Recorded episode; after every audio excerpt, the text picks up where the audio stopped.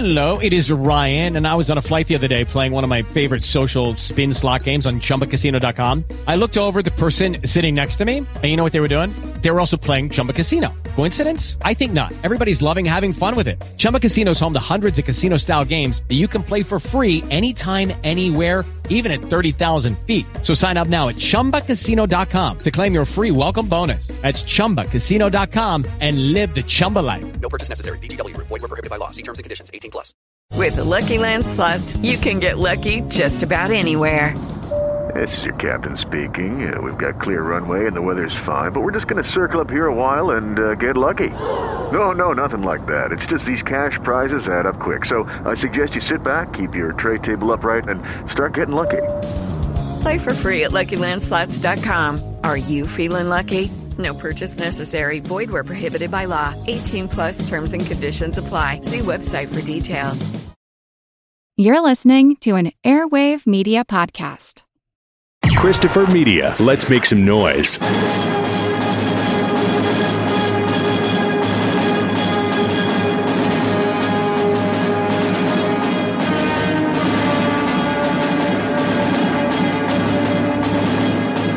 Are you the the first? The first what? Visitor? I've always been visited. Nothing you have seen or heard about David Bowie will prepare you for the impact of his first dramatic performance in The Man Who Fell to Earth. This is another dimension of David Bowie, one of the few true originals of our time. You're really a freak. I don't mean that unkindly. I like freaks. Is this a weapon? A weapon? Well, it's too small for interplanetary travel. Assume that it's a weapon. If I stay here, I shall die. What do you mean? Take me with you. I'll see you don't die. I can't stay. You're an alien! I think you know. You know too much about me. Where are you taking me? He's just like everybody else. He's he's he's a fake. Please don't do it. You don't understand. You might be able to save him. Mary Lou, Save him? help me. From what? No! No! Tell me I love you.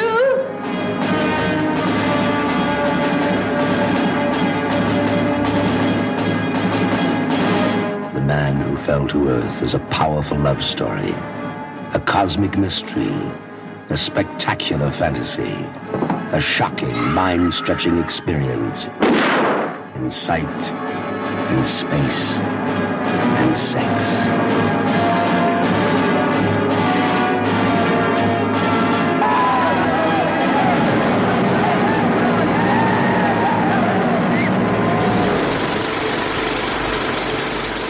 Welcome to the projection booth. I'm your host, Mike White. Joining me this week is Mr. Skizz Cyzyk. Everything begins and ends in eternity. Also back in the booth is Ms. Samm Deighan. Hello. We kick off Sci-Fi December with a look at Nicolas Roeg's The Man Who Fell to Earth. Based on the book by Walter Tevis, the film stars David Bowie as Thomas Jerome Newton, a strange man who appears in the office of a patent attorney with some big ideas that help him start on the road to untold wealth. Along the way, he meets some colorful characters such as Candy Clark as Mary Lou, a hotel worker, and Rip Torn as a college professor. We will be spoiling this film all to heck, so if you haven't seen it, please check it out and come back. We will still be here. So, Skizz, when was the first time you saw The Man Who Fell to Earth, and what did you think? I think uh, I've only seen the film three times, and I think that the first time was in the early '90s when I was working in a video store. I mean, I'm a huge Bowie fan, so I was very much aware of it. I saw pictures from the film in magazines for years, but it wasn't until I actually found a VHS copy that I could sit down and watch it. I wasn't sure what I thought about it. I, of course, I thought Bowie was really cool, and uh, and I liked Nicolas Roeg's filmmaking. But you know, I, I kind of I was scratching my head a little bit after after watching this one. Uh, I've now seen it a third time. I just watched it yesterday in pre- preparation for this recording, and I like it a lot more now than I did. um, still scratching my head a little bit at parts of it. How about you, Samm? When Netflix first became a thing, I was so excited about it that I added all these movies and would just do sort of Netflix roulette and like not really see what was coming the next week. It was something that had always been on my list of things to see because of Bowie, but I didn't know anything about it. And I think that was the best way for me, at least, to go into it. And I just absolutely fell in love with it. I think because it's sort of my idea of what I want science fiction to be rather than this sort of like Star Wars generic space opera type thing. Like, if that makes sense. You mean all them Yodas and shit? No baby Yodas in this movie. I think I also saw this one on VHS the first time, and God, I don't even remember how old I was, but I will admit that I really didn't understand this movie very well at all the first probably two or three times that I saw it, maybe even more than that. But it's one of those movies that I keep going back to because I feel like I want to crack the code. like there's more to this. I think reading Walter Tevis's novel definitely helped. There are more things that I can kind of understand now. Filmmaking and the way that the story is told puts me off sometimes, but not in a bad way. I mean, we've talked about Nick Roeg on this show before, and I like this kind of fractured time that he does and some of the more, I don't know, just interesting edits that he chooses to do. I'm still trying to figure out a lot of this movie. So this isn't going to be like, hey, we're going to tell you everything that there is in The Man Who Fell to Earth because I don't know if I necessarily understand everything. But that's what makes it great. There's an awful lot of detail in the film that doesn't seem all that necessary that I figured is probably uh, there's probably more explanation for it in the book. And uh, but then at the same time, there's a lot of stuff that isn't explained in the film that if they had removed the unnecessary stuff, they would have had more time to explain the stuff that isn't explained. What are some of the things that that feel that way for you? Well, I, I kind of feel like the whole backstory of Bryce, you know, the whole uh, you know sleeping with all the the students at the college. I don't really know how that is necessary to his character once he finally becomes part of the story. But it seemed like there was a lot of time, and I kind of get the feeling, oh, it was a chance to throw in a lot of gratuitous nudity. It kind of seemed like, yeah, all right, we get it. This guy's, you know, sleeping with these students. You know, there's things that, you know, when I'm done watching the film, I'm thinking, okay, what was that all about? And why didn't they explain that? But then I think about things like, well, we sat there and watched all those sex scenes. They could have cut those out and made room for explanations of other things. How many other movies do you get where a girl talks into Rip Torn's penis? Or there have to be at least one or two other ones. I would hope so. Maybe Maidstone. Yeah. yeah, I don't know. I feel like that's why I love it so much because I tend to like really long art house movies with minimal scenes of exposition. And I know that that's not for everyone, but I think in a lot of ways that's what this is. It just, he kind of let the camera go and you do get the sense that there's a fair amount of improv, which I love, but I definitely think it makes this an acquired taste. Like, I don't think I would ever meet, you know, a casual sci fi fan and say, oh man, if you love science fiction, you really need to watch The Man Who Fell to Earth. but you're right, though. This is minimal science fiction. Yes, David Bowie is playing an alien, but I think you could eliminate that and have this be a just a story of isolation and someone who's not of this time. I mean, this was made in the mid 70s. This is around the time where a lot of the stories about Howard Hughes and how he was locked away in Las Vegas and had jars of his own urine and all those kind of things. And Thomas Jerome Newton to me feels like he and Howard Hughes could have been buds in that way. Like I, he doesn't go so far as collecting his own urine, but I think he would be fine being isolated from other people just because he is literally not of this earth, but figuratively as well. That's what a lot of the other scenes kind of underline is that everyone is extremely isolated. And I mean, maybe that's just me at this point having seen a lot of Roeg's films where that's kind of the predominant theme. And so I feel like those Rip Torn scenes provide kind of an important contrast or even maybe a comparison to show you that yes, he's from another planet or at least you know, there's a reading of this film where he's not actually an alien, he's just really paranoid and is imagining those sequences. But in either case, it's like everyone is so isolated. It's so depressing.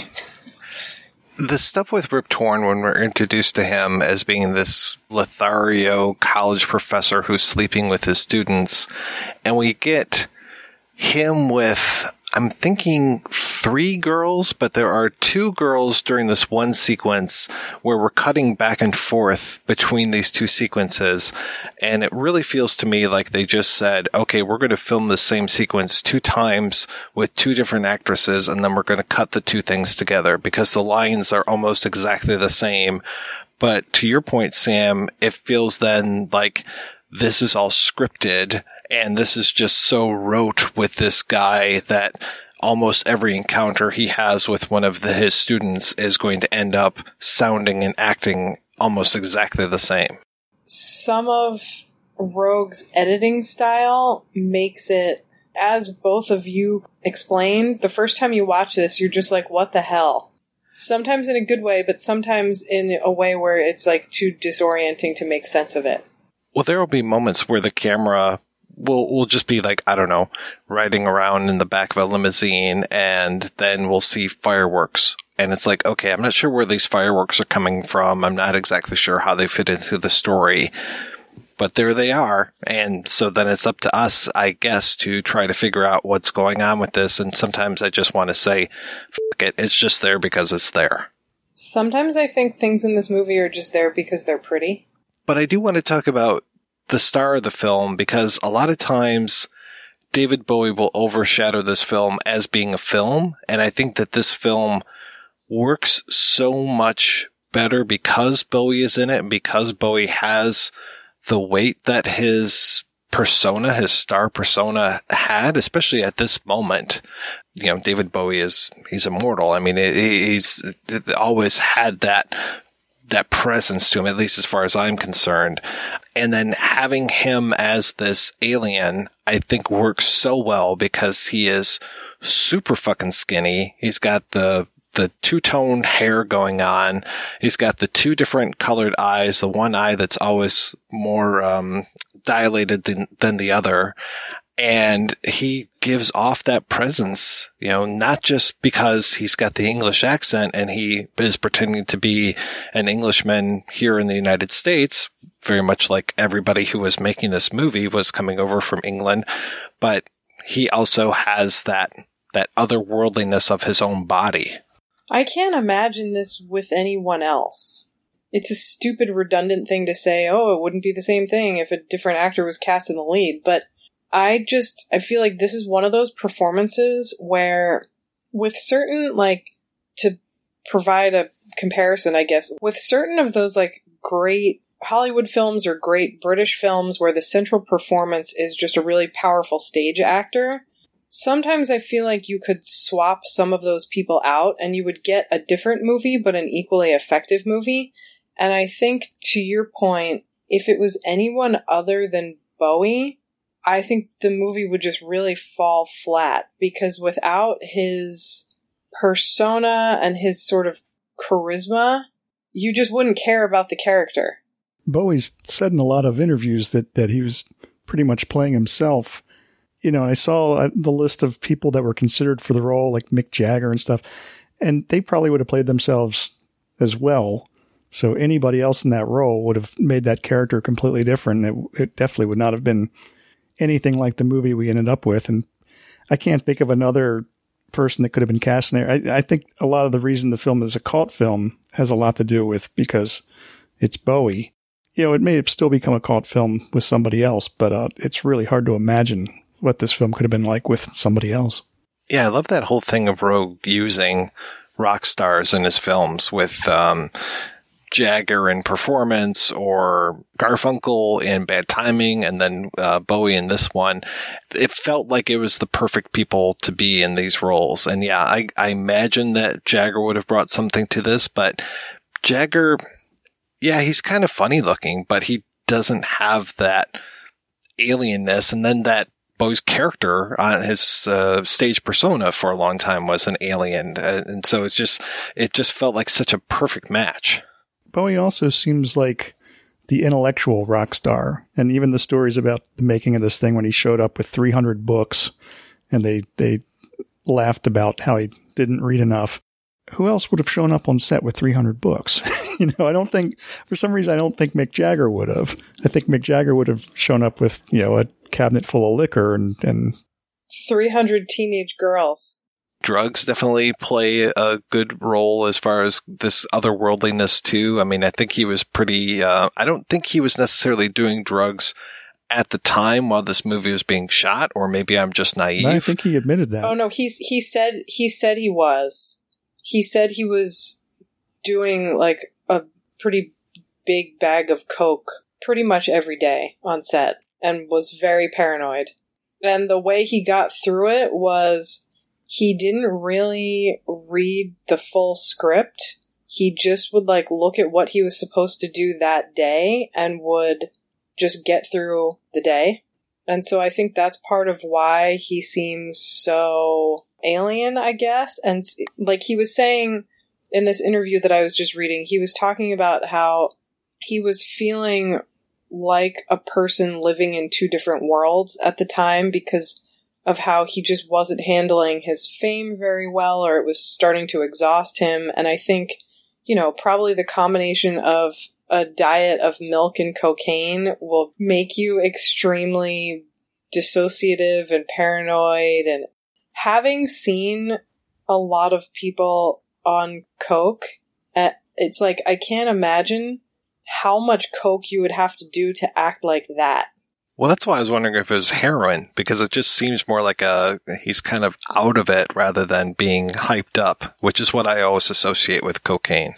Well, I think if you do a lot of cocaine over a sustained period of time, you're alert, but you're not hyped up like ready to party. You enter a sort of my understanding is that it's it's kind of like when you have bipolar and you're in sort of an upswing, you're in this a manic state or with different kinds of bipolar, there's a state called hypomania where you're just really alert and focused on things and it can make you seem a little standoffish. And so I, I feel like it's just because he did so much. And you also have to think that like if he wasn't eating regular meals, that probably contributed to however he was behaving. It's, it's amazing he lived through that. I mean, in the film, it seems like there's an awful lot of alcohol as well. And I, you know, I, I would expect that on a real film set, they would, uh, you know, they might have the real bottles, but fake liquid in them, but you never know. There could have been alcohol added to that mix. Yeah, and that's really at the heart of both the book and the movie, I think, is the, this whole thing of alcoholism and the way that we see Thomas Jerome Newton move from water and how precious water is to him to going into wine and then gin and then harder spirits as he goes along. And that is so much a, a part of the, the book is almost every character in every chapter is drinking or being offered drinks. I mean, the first time that he meets um, with the Buck Henry character, he's being offered a drink, um, and he chooses to do water. And that really makes sense because water is like the most precious commodity on the planet that he's from.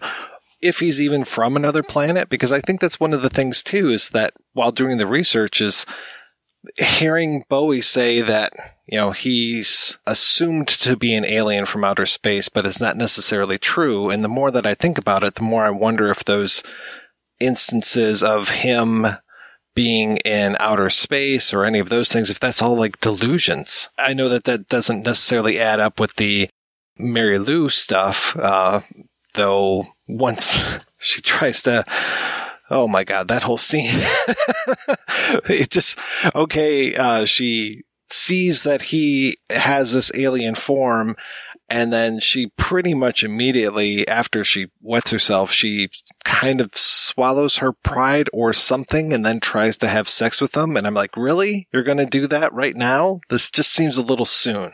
Don't kink shame. I'm not trying to yuck your yum or anything, but, and, and then even that whole scene is just so trippy with like the, the milk and the bodies and uh, the the slow motion, just all of those things going on. So I'm just like, well, is this even real? I'm very curious. Is the film trying to tell us? Maybe we shouldn't believe everything that we necessarily see. Is it that that moment of the fireworks that I was bringing up earlier, where I'm just kind of throwing it away? Should I think of these things as being more of what's inside of Newton's head than what's actually happening in the real world? there's no question that he's an alien because he, I, guess the, the proof for me is that he has this technology, the, the patents and everything that it sounds like no human could have come up with all of these. No human being would stack books like this. Like he would have to be the smartest person on the planet. I am the smartest man alive! But it would have been interesting to really leave it open. Like, is he or isn't he? Like, uh, I mean, I guess that's sort of what we're discussing right now, but, but I, I feel like there's almost too much stuff saying that he is and not leaving it open to, to a question. You are familiar with the phrase, man's reach exceeds his grasp. Is a lie. Man's grasp exceeds his nerve. Society only tolerates one change at a time. First time I tried to change the world, I was hailed as a visionary.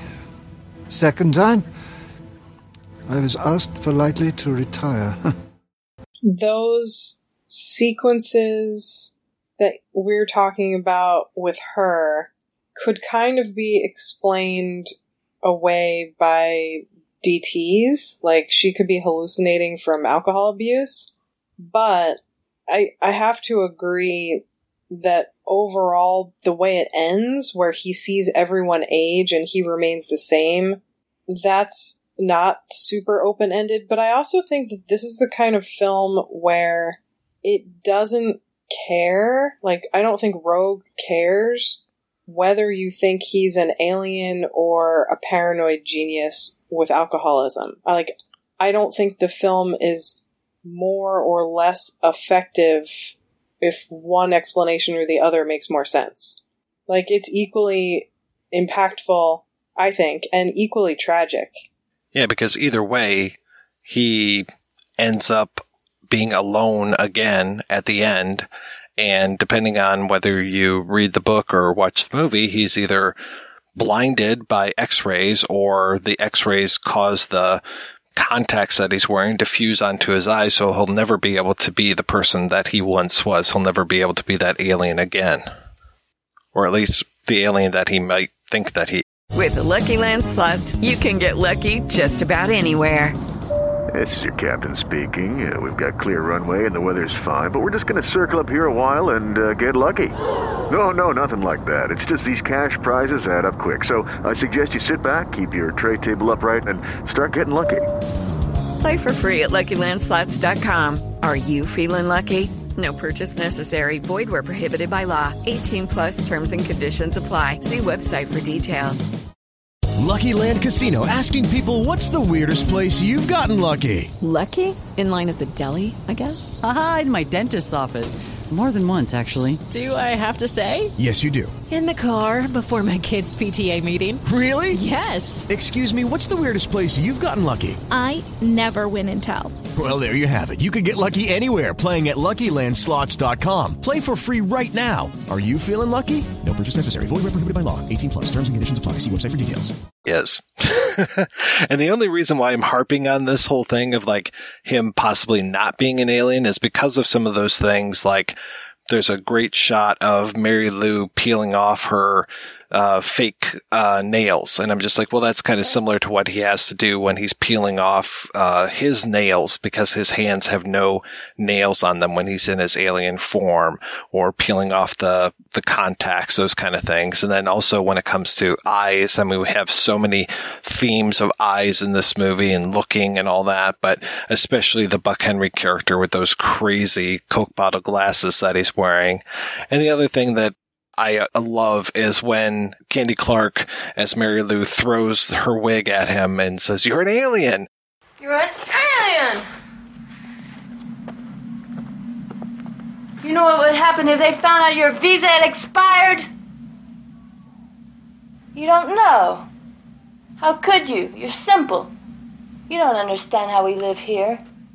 We can read alien in those different ways as a as a nice touch as well. But there are other hints of him definitely not being who he says he is.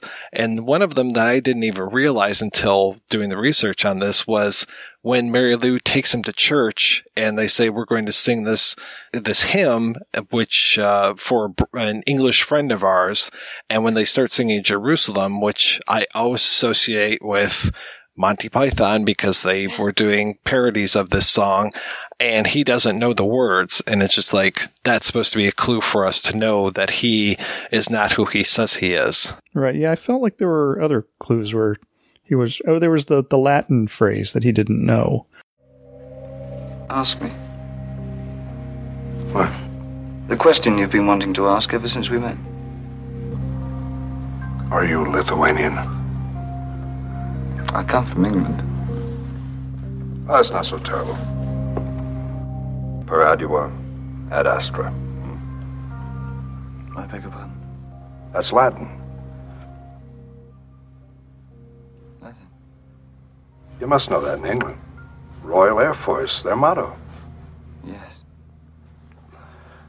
Per ardua ad astra. Through difficulties to the stars. So yeah, I, I didn't believe he was British. I, I believed he was from outer space, pretending to be British. That scene, I love the set, that glowing orb that they have, and then those sound deadening cones that are around. It's just one of the best sci-fi sets in what is this ostensibly a non-sci-fi science fiction movie. That's the uh, the cover of Station to Station, the Bowie album. Yes. My impression, or what I always thought to be true, was that he was supposed to do the score for this, but there was some sort of timing issue or contract issue, so he wound up not doing it. But I just listened to this interview with him where he said that he thought he was supposed to do the music, but no one told him that. and so he just started composing music and a couple months into it found out like, no, no one ever said that. And so obviously he didn't do the score, but he used the music he composed during shooting, some of it for station to station and some of it for low. And I had no idea about that until recently. There seems to be a lot of a lot of conflicting stories about the music because Uh, in interviews at the time he was saying that he was doing the music for it, and you would think that somebody with the film would have seen those interviews and said, "Hey, he's got the wrong idea." But then there's also a report where he was paid like two hundred fifty thousand dollars to make music for the film. I forget where I read that, but I just saw that while researching for today. And I was like, so he was paid to make music that he wasn't asked to make. like something doesn't really make sense there. And then in the end, they give it to the mamas and the papas guy to do it. The thing I listen to, it's him and Nicolas Roeg. And Nicolas Roeg is like, yeah, no, you weren't supposed to do it. Hmm. so, like in a friendly way. And they both said that like the way that it turned out was the best possible way. And so it wasn't like an angry, like, remember when you told me to, to write this album, you liar. I feel like maybe some of it is him giving interviews in a drug fueled state and maybe, you know, 30 years after the fact, people not remembering things clearly. But either way, I, I actually really love the score to the film. And so I'm glad that we have both music in whatever form. Yeah, I was very surprised that the John Phillips music was as good as it is, and it really does seem to fit the piece. And I, I moreover, I appreciate the other music, the real songs that they bring in to this, especially uh, Roy Orbison's Blue Bayou. I love that sequence when he is in front of all of those TVs and Mary Lou's yelling at him, and he's got Blue Bayou on. That is probably that and the scene where she wets herself are probably the most memorable things from that first time of me watching this movie. The Roy Orbison scene really stood out to me again because this was early 90s and I started working in a video store and suddenly had access to all these movies like Blue Velvet, which also has a great Roy Orbison song used in it. And I remember borrowing all these tapes and just dubbing all these scenes on the one tape that just featured cool music in them. So I, you know, I, I had Blue Velvet, I had Man Who Fell to Earth, and uh, some Alex Cox movies. But uh, yeah, it's it's just sort of seemed like you can't go wrong putting a, a Roy Orbison song into a scene. And the one thing that we haven't really touched on too is that you can look at this whole movie as like some sort of a Christian allegory with this man who falls from the sky, very Jesus-y, and then of course he's going to be betrayed, and you could compare. It's interesting that the Mary Lou character was Betty Joe in the book, and then they made her Mary Lou. So I'm like, okay, is that supposed to bring us even closer to Mary Magdalene? Is that how we're supposed to look at this character? And then you've got Bryce, who mostly he's just doubting Thomas. He just really wants to know if Thomas Jerome Newton is who he says he is, or if he's something else. And that's what drives him throughout the entire story is his not knowing and his suspicion that Newton is not what he says he is or is something else. And it's interesting. There's none of this banging college co-eds in the book. It's basically him coming home, finding these caps that some kids left in the, in the hallway, him lighting them on fire, expecting them to explode. And when they do, he doesn't smell gunpowder. And then he eventually like starts to tie that in with a camera and with the film that Newton is producing. And then that drives him such that he actually quits working at the college where he's at and then begins working for Newton and works his way all the way up to this outer space project that he's on. And so, yeah, there's none of that dirty old man kind of stuff. But it's Rip Torn. it is Rip Torn, and it's a prime Rip Torn. I am mostly used to Rip Torn being old Rip Torn, so seeing him in his prime is really quite astounding, and I love watching him. We're not hosting an intergalactic kegger down here. If you can dodge a wrench, you can dodge a ball. You almost have to cast somebody with that much kind of explosive presence because otherwise, how, I mean, as the film's antagonist, if he can't compete with David Bowie in some way, like, why would you even care about the things that he's doing? He needs presence, and Rip Torn certainly had a lot of presence. I think it's also not coincidental that we've got mentions of Christmas in here. That there, there just seem to be a lot of things where we're supposed to play into this whole idea of a Christian allegory. But you can take it or leave it. You know, it's just the same thing as what I was saying as far as is he an alien? Is he not an alien? Is it a delusion? Is it drug fueled? Whatever. Yeah. If you want to read this as a Christian allegory, go right ahead. Knock yourself out. I don't think that ever occurred to me. But I also am a person who almost never reads things that way. I read the Narnia books as a kid, and then when I was in college, I took like a lot of medieval studies classes, and there somebody said something like, Oh, you know, of course, C.S. Lewis writing all these Christian allegories. I was like, Wait, wait, what? like I just had no idea, and so I, I guess I'm I'm maybe the wrong person to have an opinion about that.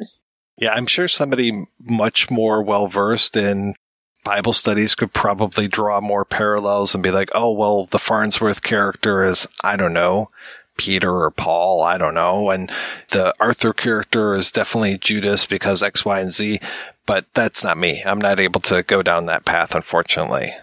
I didn't even realize that Strange Brew was a, a Shakespeare play at first. It took me years to figure that one out as well, so don't worry about it. See, that one I got because I really love Shakespeare.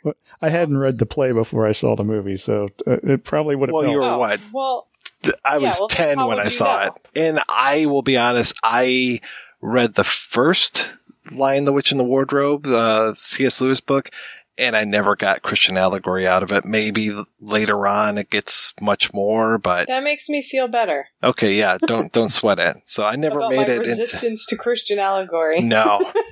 I was just really turned on by that Winter Witch while I was watching the cartoon.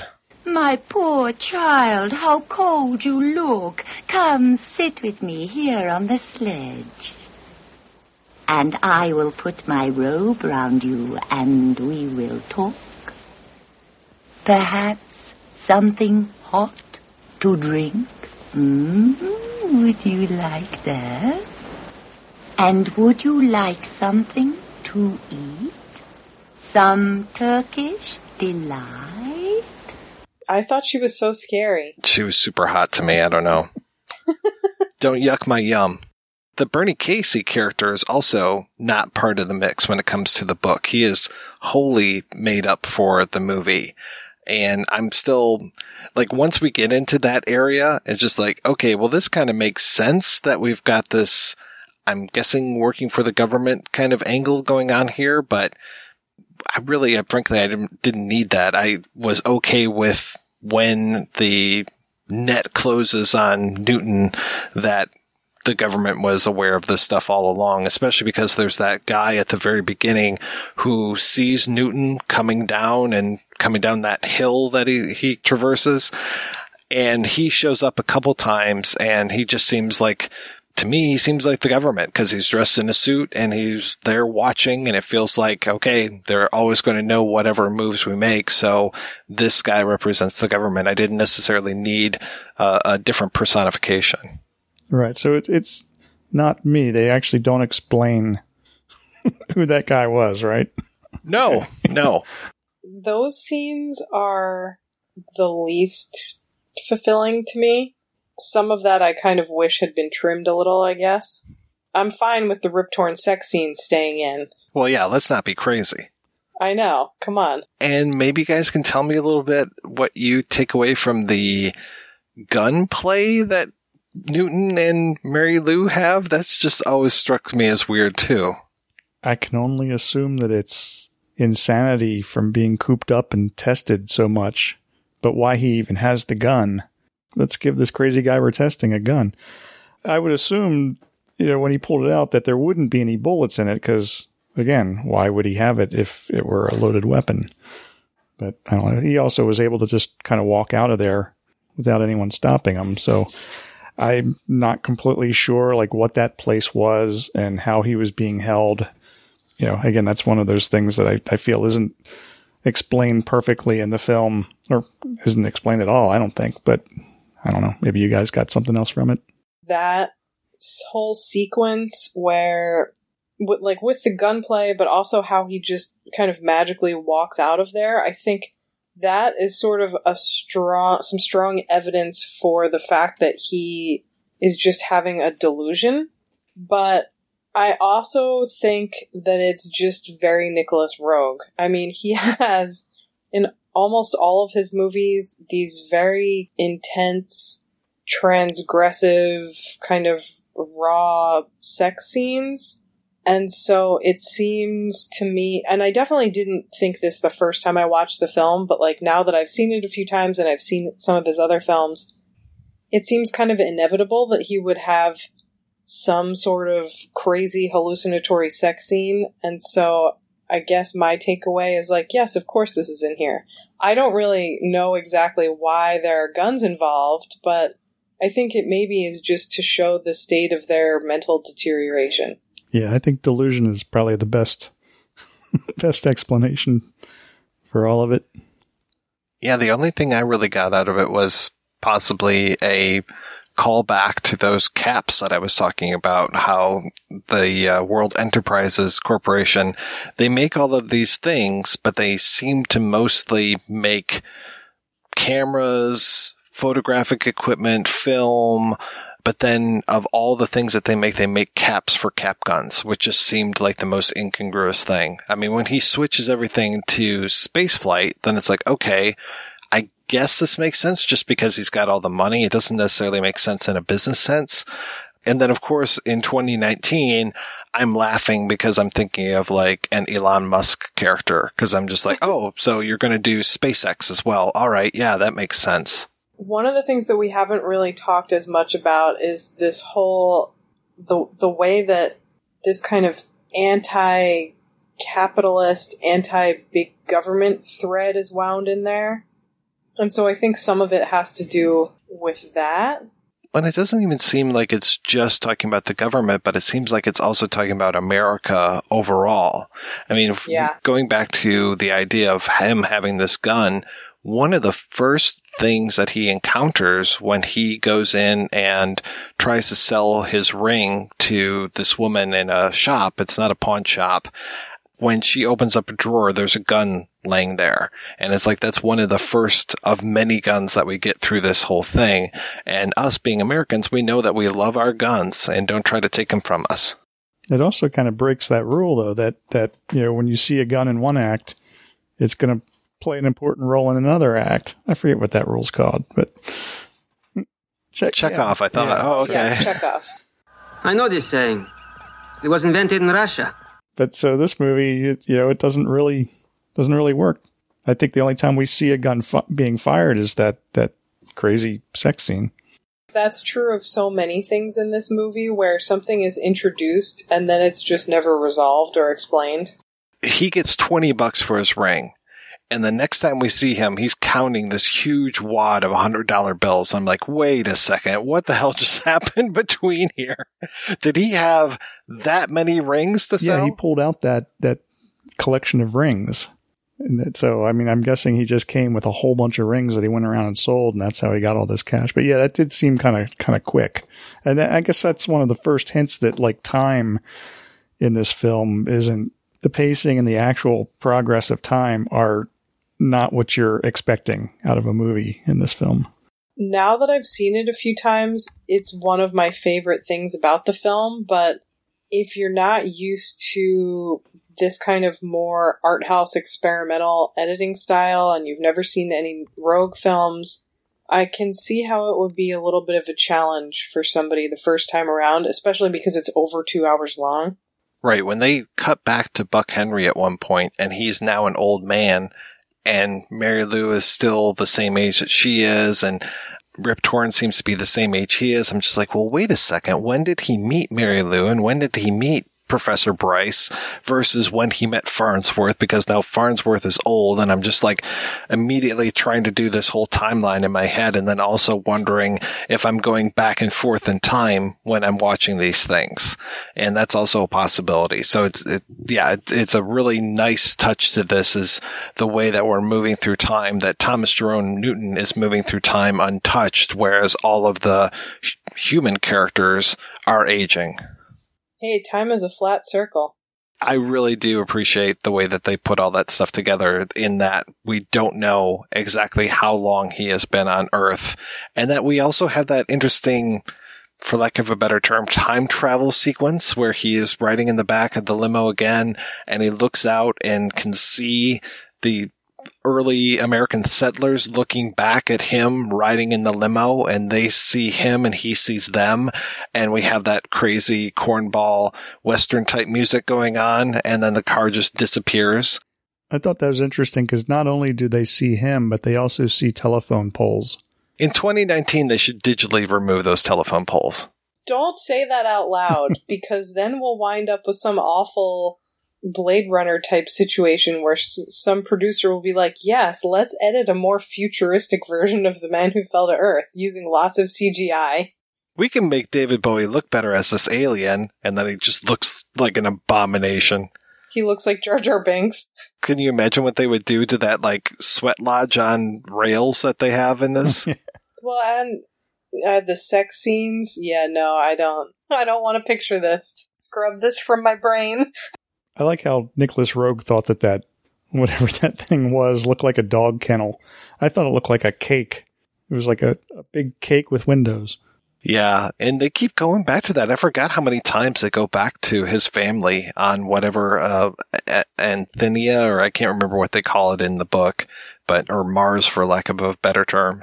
I went down the rabbit hole of re- and I know it's wrong and I know I shouldn't have done it, but I went down the rabbit hole of reading more contemporary reviews of this film. Uh-oh. And one of them, this reviewer basically was saying the tone was very much like even though this is a 70s film, it's still worth your time, which 1976 is my favorite year for cinema period ever. And so I immediately was enraged by the first paragraph, but at the end, as he's closing, and he, he liked the film overall, but as he's closing, he was like, the only parts that I really had a lot of trouble with were the parts where they show David Bowie's alien family, you know, back on his home planet or back on what must be his home planet. He was like, it really just can't hold up to today's CGI. And I was like, no, a part of me just died. I read one where the guy was bitching about the um, film that developed itself in the can, and he was just like, "Well, Polaroids were invented in 1946, so this isn't really that spectacular technology."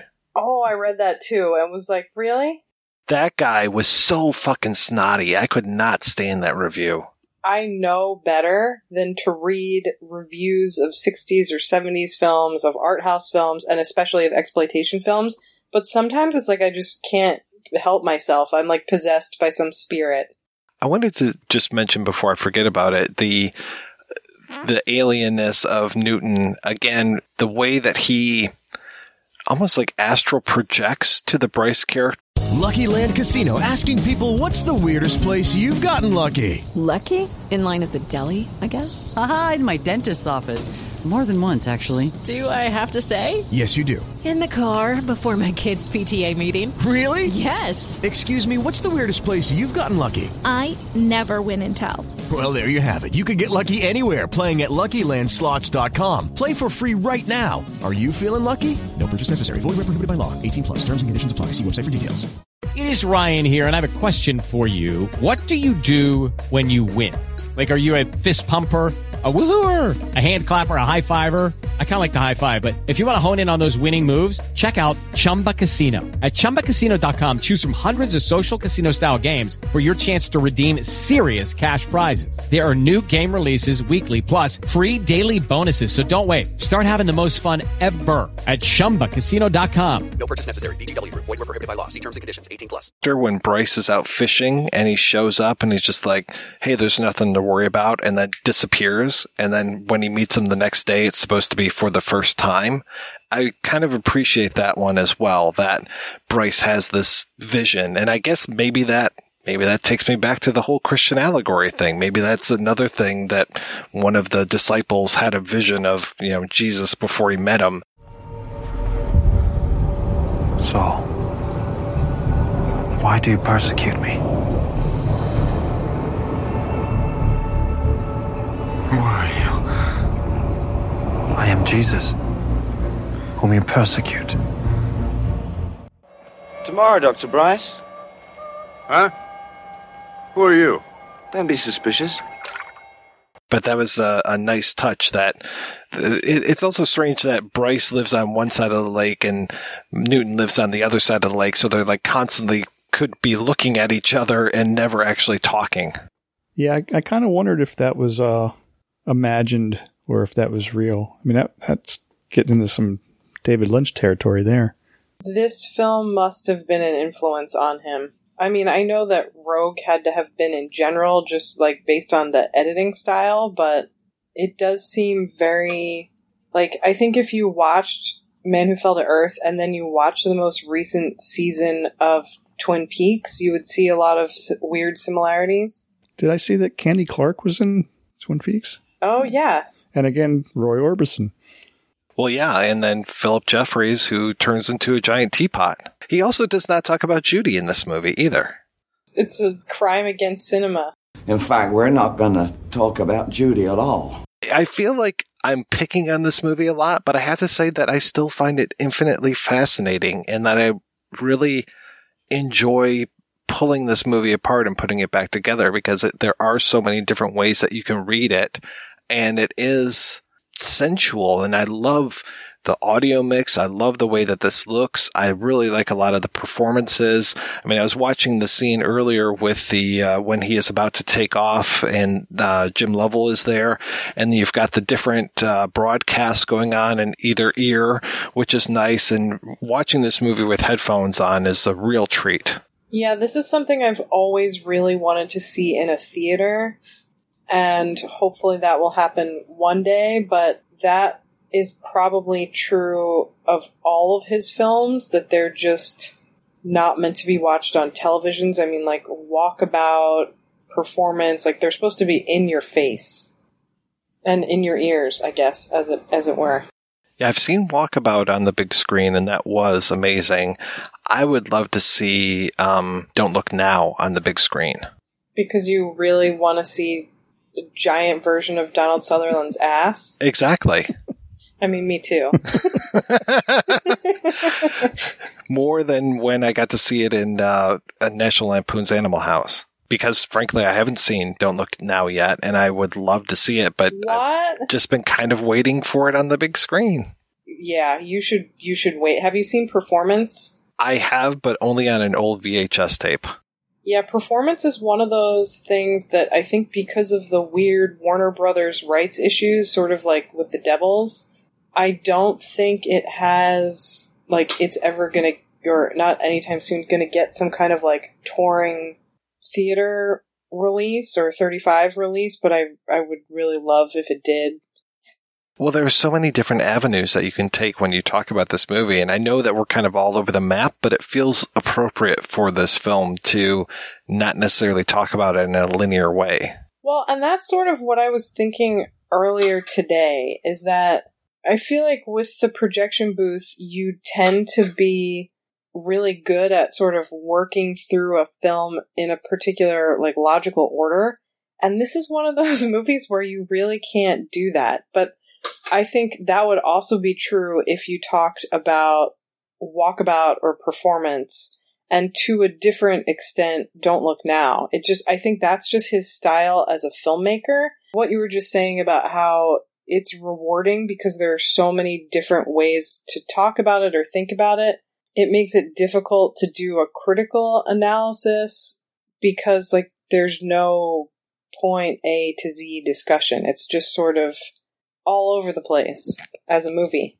I don't find it any coincidence that the editor of this movie also worked on Don't Look Now, which was another Roeg, but also worked on Images, because I feel like their Roeg's work and Altman's work, at least in Images, feel like they were kind of sharing some of the same air.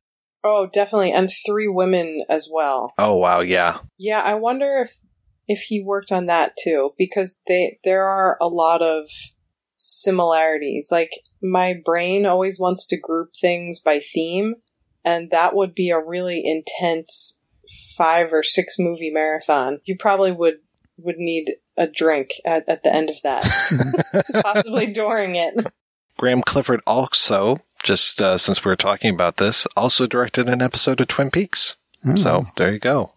Ah, bringing it all together. hmm Episode 2.5, so sometime in that weird second season. So I'm not sure if that was before they talked about who actually killed Laura or if that was um, maybe more of uh, James on his road trip. Don't say that. James was in town recently, and I couldn't bring myself to go. Well, James is so cool. He's always been cool. He never has.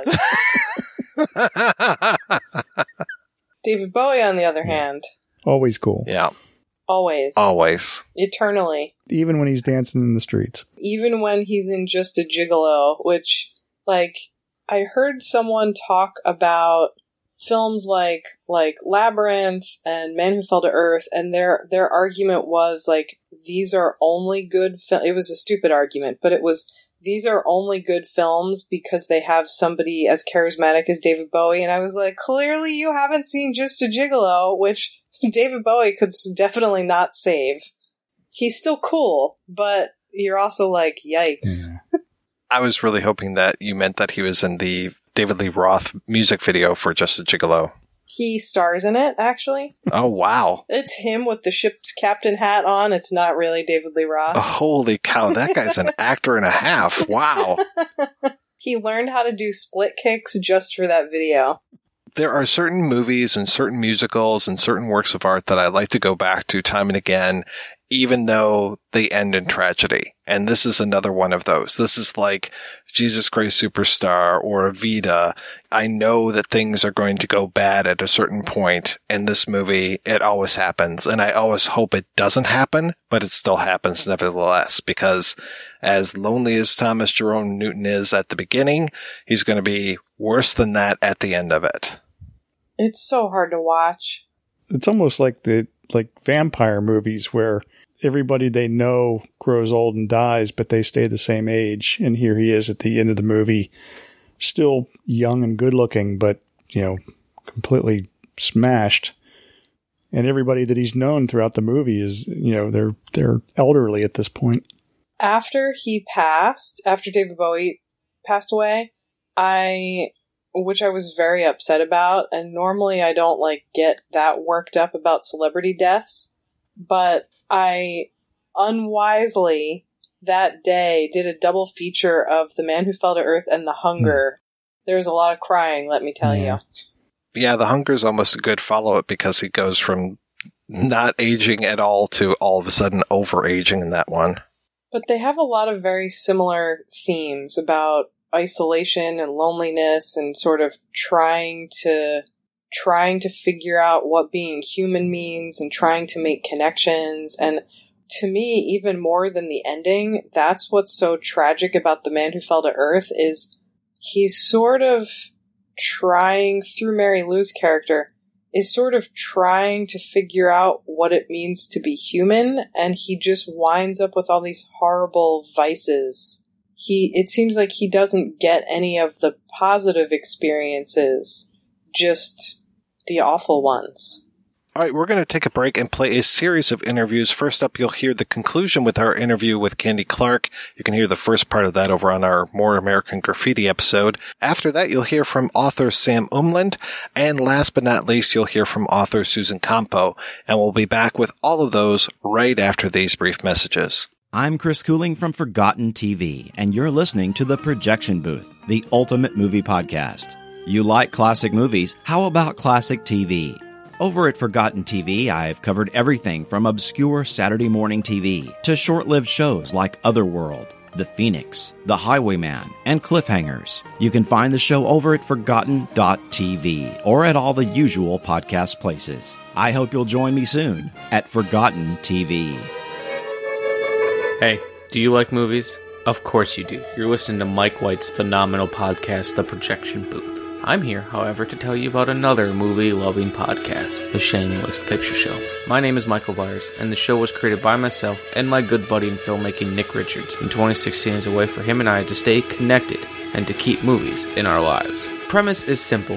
Each of us composed a list of shame filled with movies we've either missed, had no interest in, or just feel the other one should have seen. We've covered a wide range of films from Heathers, The Godfather, The Exorcist, Yor the Hunter from the Future, Phantom Tollbooth, a slew of amazing Vinegar Syndrome titles, and some that are not so good, plus our massive Rocky episode that features a new interview with Lloyd Kaufman himself talking about his friendship with John G. Avildsen. And I personally can't wait for you to hear us and join the fight to keep film culture alive.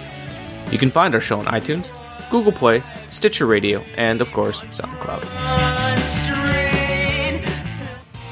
Hi there, faithful projection booth listener. Chris Stashew here. If you're looking for even more deep dive film discussion, both old and new, on and off the cinematic beaten path, check out the Culture Cast. Every episode, I'm joined by a different guest as we traverse the cinema landscape, talking about not only our monthly theme, but also some of the year's biggest films. I'm even joined by the host of the projection booth, the one and only Mike White. So if you want to listen to even more conversations on film, head on over to culturecast.com or find it on all podcatchers, both Android and iOS.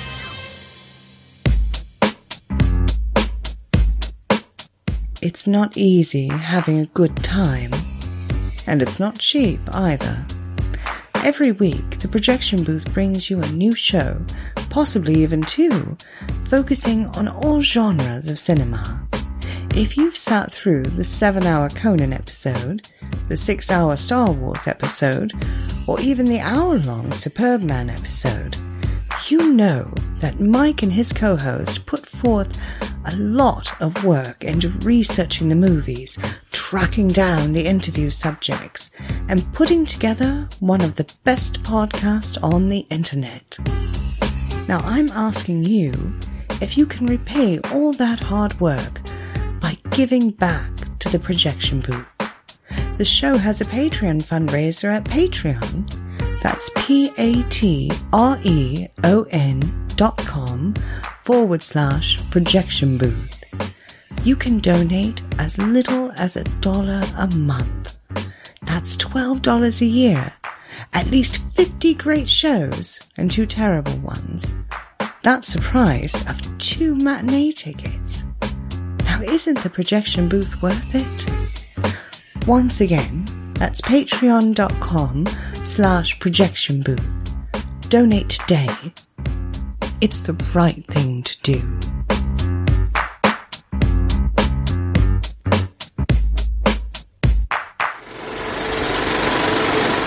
Well, how did you get cast in The Man Who Fell to Earth? Let's see. I was introduced to Nick Roeg by Si Litvinoff, and he and I hit it off like instantly. One day I was with him and at the Beverly Hills Hotel, and he had a meeting with some producer type, and he said, "Wait out here, and here's this script. I want you to read it. You can read this uh, while I'm in the meeting." And uh, so I thought, okay. So I was reading it with nothing in mind except just to read it. And I read the script, and Nick is in the meeting for an hour or two, and I'm reading the script, and it was really great. I loved it. And when he comes out, he said, Well, what'd you think? And I said, Oh, it's fantastic. You need to do this movie. I said, Great. And he said, Do you want the part? I'm like, Yes. and then that was before anyone was cast, that before there was any money or, you know, any production money, any production office, nothing. And I was just hired just then and there. And it was, so I got to watch the whole process of this thing getting off the ground and uh, the cast being hired. And, you know, it was wonderful behind the scenes stuff. Have you ever had that experience before where you're the first one hired for a project? Mm, no, I don't think so. That was just a lucky, lucky, lucky break. So I got to watch everything as it unfolded, you know, and it unfolded fairly quickly. And it was the first time an all British uh, crew, Nick Roeg, you know, was an established director in England. And so he had his people, you know, that he wanted to work with. And they brought the whole, uh, all of his people in from England. So it was an all British crew. That was great. Had you ever worked with that much um, makeup before? Because I know that you go through a pretty amazing transformation in the film. Yeah, they call it appliances, and they do them so much. You know, they're so much more realistic today. Like you know, when Eddie Murphy plays one of his characters, you can't even tell, and everything seems to move so well. You know, the rubber and the latex, but I had never worked with that many appliances, you know, the neck, the cheeks, the hands, and all the gluing. And it would just, I, I spent a couple of weeks in that makeup and I tallied up my hours every day. I'd write down my hours of just spending time in the chair. and uh, the total was 96 and a half hours of just being glued and and hovered over and made up and and once you got that makeup on they tell you you know try not to use your mouth you know much because it would start cracking around the lips and the cheeks and all of that. And so i would tell everyone you know don't make me laugh don't make me laugh. And i had to drink through a straw you know. It was it was a challenge. It was really fun, and I thought that uh, you know it came across. It really did. You know the aging, and that film was. We had to keep track of time because David Bowie's character never aged, and so every scene you're like, how many years have passed? You know, so you would kind of know, and um, yeah, it was very complicated, but it was so much fun and David and I had a lot of dialogue, and by then I'd gone to some acting classes, so I knew a little better of how to, you know, make a character and all of that. But David Bowie was wonderful to work with. He was a hard worker. He liked to rehearse, and we'd be working on one scene, you know, shooting one scene, and back then, you know, lighting and all that was it was real film, so uh, it took a long time to light and set up, and they had to put down dolly tracks and stuff like that, which would be very time consuming. Now with the Steadicam and and with the digital cameras, it's not as much downtime as it used to be. But uh, when we were doing a scene like the uh, ping pong scene, you know, we would be doing that, but on our breaks, which were many and they had to relight and relocate all the lighting, we'd be, you know, sitting on the floor running the next scene, the lines for the next scene. So we were always like one scene ahead, getting it perfectly memorized. So, uh, you know, it came out smooth and like real conversation. But I thought David, he was so beautiful at that, you know, his skin was translucent and his hair was I mean, he was just a gorgeous person. And I was really lucky that I had never seen him in concert. So I wasn't, imp- you know, I was, he was just another actor. But after the movie was over and shot, I got invited to one of his concerts and I became like a groupie. Oh my God, I love, you know, it was a totally different scene. And I was so happy that I hadn't had been influenced by, you know, his being on stage because then it would have uh, been a little more, I don't know, referential or something. You know what I mean? You know, a little more goo goo gaga. But I was glad I'd never been to his concerts until after. Well, in that case, it's like the shoes a little bit on the other foot because by this time you're the experienced actor and this is one of his first roles. Well, he had other roles but he was really into the character. He loved the script and he was very respectful of the script and I mean we didn't really we didn't change any dialogue. It was as written by Paul Mayersberg and the the dialogue was so beautifully written and the responses and the back and forth that you did not you you did not want to change anything because it was perfect in my in mine. And I think David's David's a big reader too and so am I. So we know we know good writing when we read it. When you're jumping back and forth in time so much at least in the the movie as I watch it were you shooting that in order or are you also shooting that out of order? I think uh the scenes were determined by the location you know so all the scenes that were done at that kind of Japanesey house were all done at once. And, you know, it's all determined by the locations. Is it true that you're also the alien woman as well? I am. I I asked to play the wife on the other planet. And also I played David Bowie in a scene. I heard about that. How did that happen? At the time he wouldn't fly. He was very superstitious about flying. And uh, so there was a scene where he's coming out of his character is coming out of the World Enterprises uh, office building, And uh, since he wouldn't fly, I volunteered. I'll go to New York. and um, so that's me in his costume, and I have on a little red wig, and I'm walking out of the office building and into a limo. and I they had some little barricades set up, but there wasn't a lot of people watching us. But the few that were watching, they were saying, "There's David Bowie. There's David Bowie," and I'm like, "Yes, I fooled them." But you know, our jaw lines weren't not uh, alike, so I. In that scene, I have my hand up to my jaw, my chin, as I'm walking past, because I knew, you know, you know, he has a man jawline and I don't, so so I just try to cover up. That makeup for being the alien, I mean, that was before they had perfected contact lenses and stuff. That must have really hurt. No, well, I'm a, I've been wearing contacts since the. Lucky Land Casino asking people what's the weirdest place you've gotten lucky? Lucky? In line at the deli, I guess? Aha, in my dentist's office. More than once, actually. Do I have to say? Yes, you do. In the car before my kids' PTA meeting. Really? Yes. Excuse me, what's the weirdest place you've gotten lucky? I never win and tell. Well, there you have it. You can get lucky anywhere playing at LuckyLandSlots.com. Play for free right now. Are you feeling lucky? No purchase necessary. Void where prohibited by law. 18 plus. Terms and conditions apply. See website for details. Hello, it is Ryan, and we could all use an extra bright spot in our day, couldn't we? Just to make up for things like sitting in traffic, doing the dishes, counting your steps, you know, all the mundane stuff. That is why I'm such a big fan of Chumba Casino. Chumba Casino has all your favorite social casino style games that you can play for free anytime, anywhere with daily bonuses. That should brighten your day a little.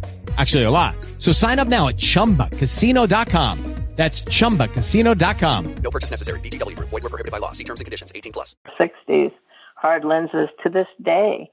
So it was no no big deal. Although we did kind of have a little bit of a crises when uh, you couldn't see through them because they were painted with some sort of maybe oil-based paint uh, into those cat's eye.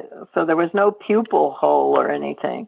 And then they put over that some sort of urethane or varathane to seal it and uh, so you could not see through them. So you were really working blind, and you had to be guided by the director. Okay, move this way, turn that way, go straight, go straight. Okay, slow down. You know, and uh, so if you see us, we're coming down a hill of sand, and the customer had put us in these plexiglass shoes with a high uh, sole uh, made out of clear plastic plexiglass. And we had those on to make us look like, I guess she wanted us to look like we were floating, you know, down the hill, which is a great effect. But they were like skis, and we couldn't wear them, so we had to wind up walking barefoot.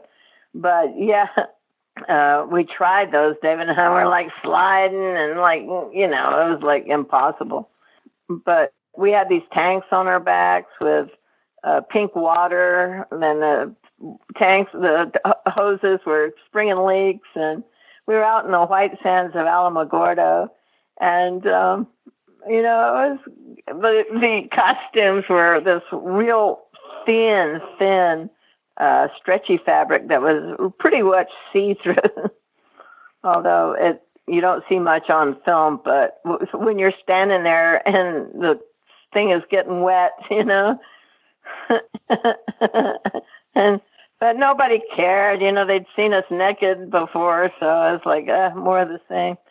But yeah, it was um really uh yeah, I like playing the wife on the other planet and you know, his help never arrived and you know, we die out there, me and the kids and we had a little hologram that was one of the first holograms that uh, is in a film. You know, you really couldn't see it, but you could kind of see it. And I'm holding up this plastic thing that's called a hologram. And back then, that was real cutting edge. But uh, it was it was an amazing a- adventure. And we were in New Mexico for a couple of months. Fabulous place. How did you get into that headspace of that complete breakdown after you see him and as the alien? Oh, that day where where I I'm like going, Tommy, Tommy. You know, I'm like waiting in bed and I'm painting my nails. Anyway, and we're knocking on the door and I was kind of goofing around and going, Tommy, can you hear me? You know, just being stupid between takes. That day, he got sick. David got sick. So when they opened the door, all that was there was the camera and the cameraman. David Bowie was not there. I just had to pretend he was there, and I had to pretend that I'm seeing my boyfriend as he really is for the first time. And I was in an improv class, and uh, there was uh, this was an idea that I stole from another actor that was in an improv class where the actor got scared and for a split second his feet were on the wall. He was suspended and then his feet came down. I thought that looks neat. So when I see the character uh, Newton for the first time as he really is, I thought I will see him and throw myself back. And behind me was a wall and a bookcase, and I would just be projected back, you know, like just by force of fear. And I just would throw myself back over and over again. And then, uh, so I was really bruised up the backs of my arms and my legs, but it was effective. And then I was, this character is in the script runs into the bathroom and throws up. That's how it was written. But I drank, there's a thing called Ipecac, which is a, a medicine to make you throw up if you've been poisoned or something. So I drank this Ipecac, and we're waiting around for it to take effect because I really wanted to throw up, be the first person to throw up on screen for real. And um, it didn't work. I drank the whole bottle, nothing. So, well, you know, I had no nothing from it. And anyway, so we regrouped and so I had this image of Mary Lou, like when you touch a, a frog, a toad, how a toad will, you know, you pick him up and he just pees all over your hands. And so I had this image of Mary Lou. She gets touched by her boyfriend, who's like totally different, that causes her to be like a frog, you know, all over the place. So that was a first. I don't think anyone's ever done that, but that wasn't real. That was done with tubing and all that. I couldn't do that on command. that was all tubing and a little bulb and, you know, so it's just colored water. But Mary Lou is like recoiling. This thing comes out of the bathroom and touches her face and she's just like, Wah! you know? That scene in particular just always floors me at just how real you make that. I just have to imagine it really hard. And what what would you do if, after years of being with someone, that they they take off all their stuff and there they are? Ah, yeah. See, you're gonna. Are you gonna throw up or pee your pants? One. what are you gonna do? run for the hills or try to cooperate somehow. It's your wife. Ah! You know, it's, so anyway, Mary Lou goes into the bedroom and there's Newton and, you know, he just looks like a kind of a big old salamander. She tries her best, but it's too revolting. Stuff gets all over my hands. Like, ah! And then the next time you see Mary Lou, she's in the kitchen and it's all this warped vision like a fisheye lens. She's down on the floor in the kitchen going, crying and going, why, why, why? Yeah, that might put a little strain on the relationship.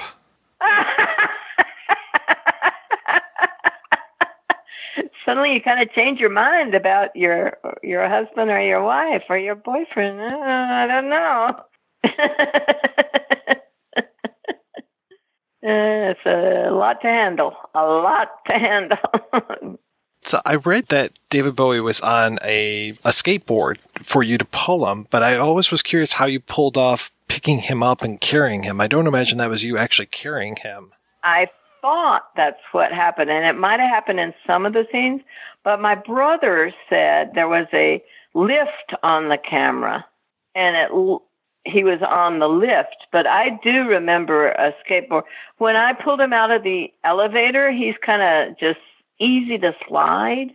If you see, pull him out of the ele- elevator, and he just kind of glides. And he had he was balanced on a skateboard at that point. So you know, and then Mary Lou real heavy. Let me pick him up. Um, you know, uh, the camera was right there, and David, I had the my task was to keep his his head and his legs in the frame, keep him bowed up. So, and he was his thing was he's passed out. So, you know, I really had to work with an actor that's supposed to be passed out and not helping much. so, uh, it required a lot of arm strength and plus getting him down the hall and I had something between my legs and it was, you know, I had to get him into the bed and and I kept my shins kept hitting the bed frame and so you know, but you can't you're getting hurt but you can't react to that. You just kind of have to zen it out and just do do what you're supposed to do and look at the damage later. But yeah, it was it was fun. How was Nick Roeg to work with as a director? Well, back then, directors were on set. Now they're on a in another room looking at a monitor, which is not as much fun. But back then, he was right, just right out of frame, and you know he was very specific and had a lot of instruction and great ideas. It was like a coach, just you know, and he just got us through it. And it, you know, it was his vision, and we just kind of portrayed his vision.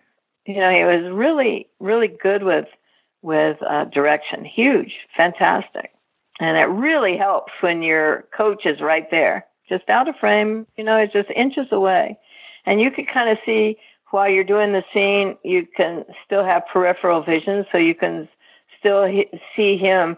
You know, his excitement or you know, body language, which is kind of helping you along too you know, like like a like a, a boxing coach. You know, you'll see if you see a boxing coach and as boxers in the ring, you'll see their their body languages is like they're fighting too. You know, so the director is fighting to get you through the scene because it's film, and if you stop or halt or go forget your lines, then you have to start completely over and film is expensive. Now it's all digital, so you can pick up a scene, you know, you foul up, you just start where you left off, basically. It's not the same. I know you don't share too many scenes with him, but how was Rip Torn to work with? Easy, easy. He was quite the, the handful. With lucky landslots, you can get lucky just about anywhere. Dearly beloved, we are gathered here today to. Has anyone seen the bride and groom? Sorry, sorry, we're here. We were getting lucky in the limo and we lost track of time. No, Lucky Land Casino, with cash prizes that add up quicker than a guest registry. In that case, I pronounce you lucky. Play for free at LuckyLandSlots.com. Daily bonuses are waiting. No purchase necessary. Void where prohibited by law. 18 plus. Terms and conditions apply. See website for details. When we did scenes like one scene together where we're at a restaurant, it was easy as pie. Wonderful. Buck Henry with those amazing glasses. And I tried those on. Uh, you know, I said, let me see what these are like. You couldn't see. It was like you're wearing two magnifiers on your. You couldn't see to walk. You couldn't. And if you put your hand down like you're sitting on the sofa and you reach for the arm of the sofa, it was so distorted you would think that the arm was like lower or higher than than you thought so you're just kind of feeling around because everything was totally distorted and he managed to get through it even though he could not see a thing it was just like wearing two like magnifying glasses on your eyes try walking around with that but yeah we overcame Did you end up? Was there a premiere for that? Did you go to that? there was one in england and I went to that one, yes. Well, I was supposed to go on a two week tour to promote the film, and it was put out by this company called Cinema Five. A man named Don Rugoff owned that, and that was a real art house distributing company. And they took pride in putting out director's cuts. you know, uh, the total director's vision. And it was kind of like, uh, oh, I can't think of the name of the company that uh, did real classy until the guy got. Oh, like Miramax? Yeah, it was like Miramax, but smaller. And like Miramax, when it started out, would do art, art style, and you know, real unique, not not your action hero stuff, but real solid films. Anyway, Cinema Five was like that, and um, so Nick was very thrilled. He had spent like a year editing the film, and they had a premiere in England, and it was very successful. And I went over there for that, and then it was time for it to open in the U.S. and I was to go on a two-week tour, promotional tour, which I like doing. Promoting is not hard for me. I enjoy it, and um, I asked Don Rugoff's office, "Hey, can I see the film just to refresh myself so I can uh, know what I'm talking about?" You know, it'd been a while, and so they said, "Sure." And we're in a big old theater, and I and I don't. It seemed like there were a couple of other people there, but it's a big old movie house, and I'm watching this film, and it was had been chopped to ribbons, and I, without ipecac, I almost threw up in the theater. I was so upset, and they had reduced the the film from two hours and 23 minutes to a two hour flat movie. And I guess their theory was that they thought it was going to like clean up and two hours is long enough to get the next crowd in. Well, that really backfired. So I'm watching this mess of a film and it turned out I discovered that they had hired a guy who edits commercials to edit the film and he had just hacked it to bits. It took him a week to edit what Nick Roeg and Graeme Clifford took a year to shoot to edit. So he just did it willy nilly. It was just like scenes were out of out of order from Nick Roeg's cut. They were edited. It was just like, what the heck has happened? You know, you've lost a fifth of the film. One fifth is gone. So I had the bad. I had to call Nick and say, well, you know, it's all been chopped up and ruined. And believe, I think he was, I don't know how he reacted, but he did not sound happy. And I was to go on the road with this and promote this. And they wanted me to lie and say, that's how, that's the director's cut. And so I remember my first appointment, they put me up at a really nice hotel. And I remember it was the Village Voice was my first, you know, appointment and I'm supposed to be discussing this film. And uh, I'm in my suite, and um, I remember they had their PR guy sitting there listening to everything I'm saying, and I'm like trying to sell this film and you know be real positive about it but i was just so nervous and so upset and i'm lying i'm really you know, and I'm lying for the wrong people. I don't know these people. I don't know, you know, Cinema Five. I know Nick Roeg, you know, and I just uh, at one point the um, the uh, PR guy goes to the bathroom, and then I just quickly uh, said to the uh, Village Voice people, "I'm lying. It's terrible. They've cut it to bits." You know, I was like, "Yeah, I spilled the beans." and and then the PR guy comes back out and he's like, so you know, and then I pick up on the story. So yeah, David Bowie was one. You know, I'm like, but I felt like like I was a prisoner of war, you know, and the warden had just left, and I'm like trying to get help. Anyway, I call my manager Pat McQueen and I said, Pat, you know, here's what's happened. I can't, I can't do this. I can't lie and say this is how the film is. And she said, check out, get on a plane, come home. and I just bailed. And years later, that was the uh, only copy. They put it out in, you know, VHS, and it was just this horrible. And I'd get so many bad people say, "What's going on?" You know, it just makes no sense, and uh, it was a terrible movie. And you know, it's getting horrible reviews by Rex Reed and and this other guy named John Simon. They said Rex Reed said we're all running around in fright wigs. and John Simon, who is a you know a high end reviewer of films, you know, slaughtered it, and everyone did. Everyone did. Of course, it didn't make two pennies to rub together, you know, for Cinema Five. But years later, I was living in New Jersey, and I read that Don Rugoff was no longer with the company. so I thought, hmm, maybe I'll give him a call. And I called the company and I said, Hi, my name is Candy Clark. And I, I said, You know, I am constantly being asked about this movie, which wasn't true, but I said that. And I said, You know, you ought to bring out the um, uncut version. I said, You guys can make a lot of money. Just use the same poster, strap a banner across it saying director's cut, uncut version.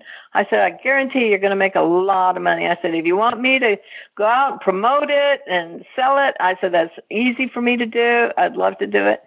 So he said, you know, the man I spoke to was really liked the idea. And I, and so a couple of weeks later, I say, I'm going to follow up on that and see how it's going. And I spoke to the same man, and he said, "Well, bad news." I'm like, "What?" And he said, "Our uh, negative is all cut." I said, "Yeah, the negative was the dopey old commercial editor cut the negative." yeah, and so instead of printing the negative, and so there's two copies, no, they just chop up the original. I'm like, ah, well, I said, well, I know where it is. I said, call these people British Lion. They're in England. They'll help you out. And they did. And to this day, the horrible cut version is totally gone. And all you see is the uncut, the director's cut. And, you know, it's, it's as it, it, uh, it took a while, but mission accomplished. Yeah. Uh, and I'm so glad because I hated so much that chopped up version. Oh, yeah, you lost a fifth of the movie. Plus, it was put all in other orders. It was like, uh. you were in one that I love that I don't know. I don't think you like it as much, which was your next film that was released, which was Citizens Band. Citizens Band, yes, I did that with. You know, they were at that time. You know. Um, two-way radios and you know breaker breaker and all of that stuff was going on. And i guess they thought they you know the writer i think it was marshall brickman if i remember correctly.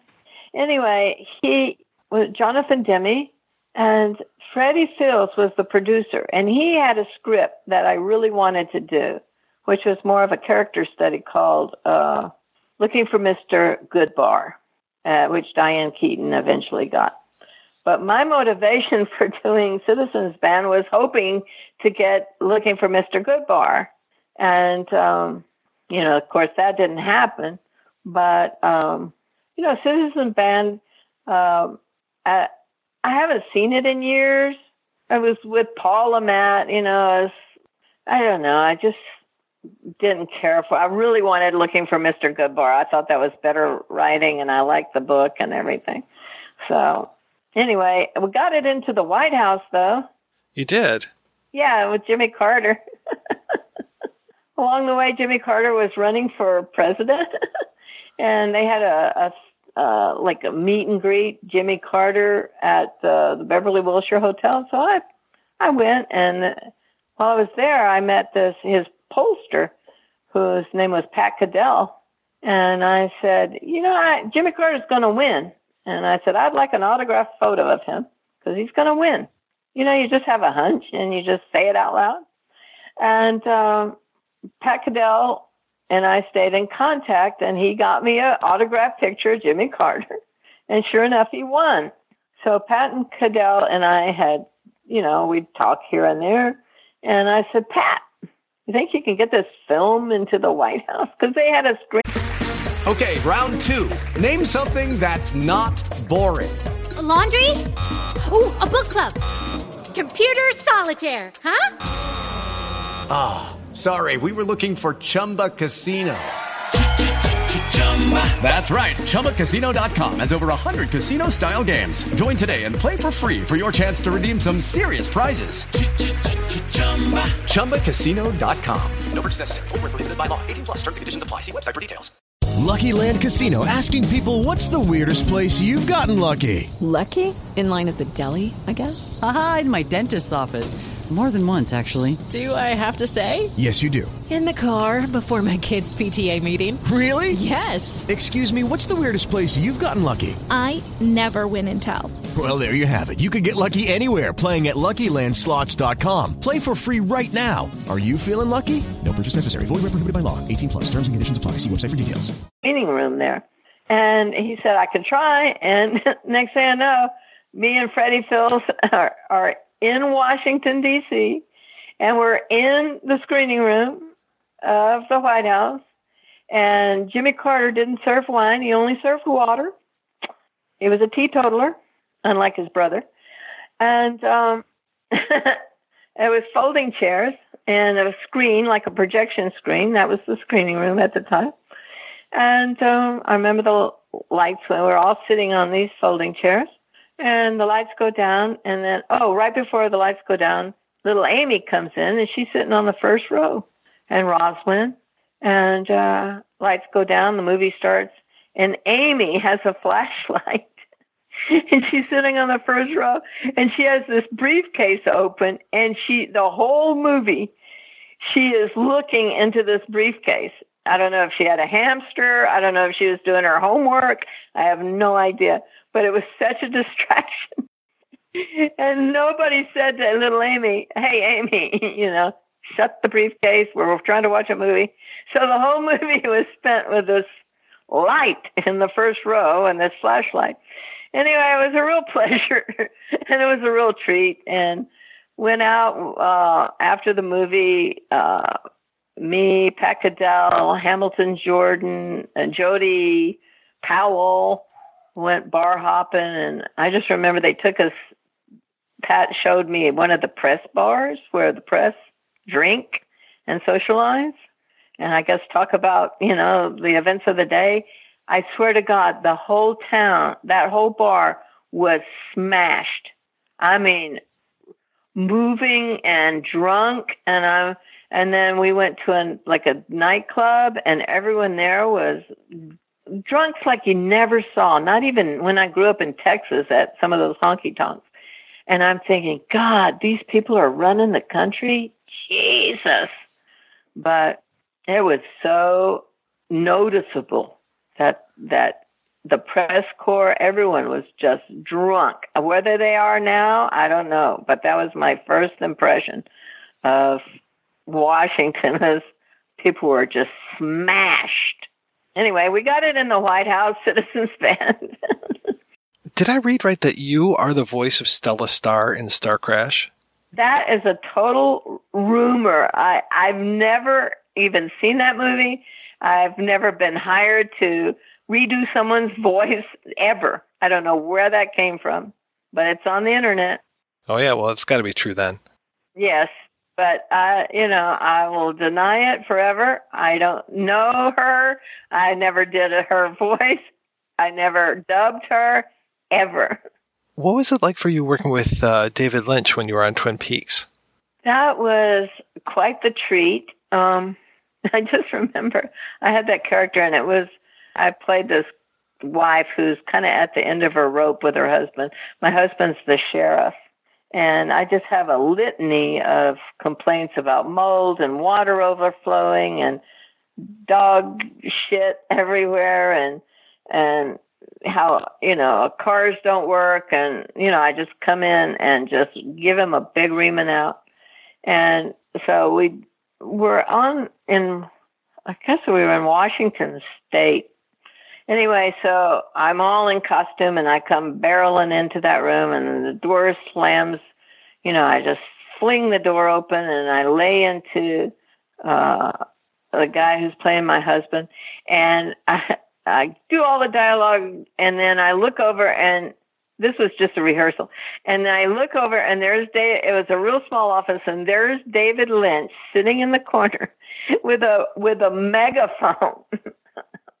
like a red and white, uh, you know, battery operated megaphone. He's only like three feet away. I started laughing so hard. I'd never seen that in my life. I was like, who does that? it was like a, a, a 12 by 10 room, tiny, with a megaphone. Action. You know, like, what the heck? It was funny. So that was a good, quirky little thing that I discovered about David Lynch. And then I got used, you know, then we did another scene, and at that point, you know, the novelty was worn off, and yeah, he says action through the and cut through the megaphone. but yeah, a little quirk that I like. Well, what are you working on these days? Uh, did some Criminal Minds and let's see, what am I working on? Nothing at the time. I'm working on my garden. I do a lot of hot rod shows, personal appearances at hot rod shows, and you just never know with acting, you know, when something will come up, you know. But meanwhile, you know, you just live your life. Yeah, you've been doing that, um, the one character on Criminal Minds for a lot of years.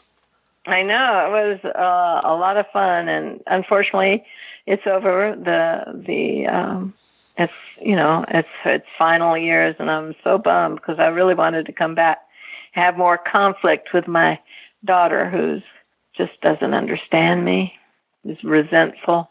If only she yeah. would figure it out. If only she would just calm down and just let live and let live a little bit you know? God that was really a lot of fun. I really appreciated those people bringing me back well, Ms. Clark, thank you so much for your time. This has been a real pleasure talking with you. Thank you. I really appreciate you calling, and I hope it works out and people listen.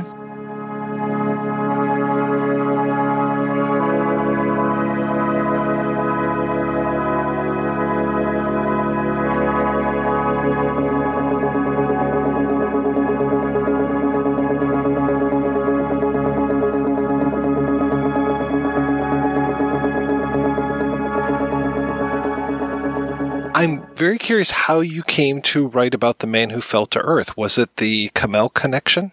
Yes. The book was actually more years in the making than you might realize.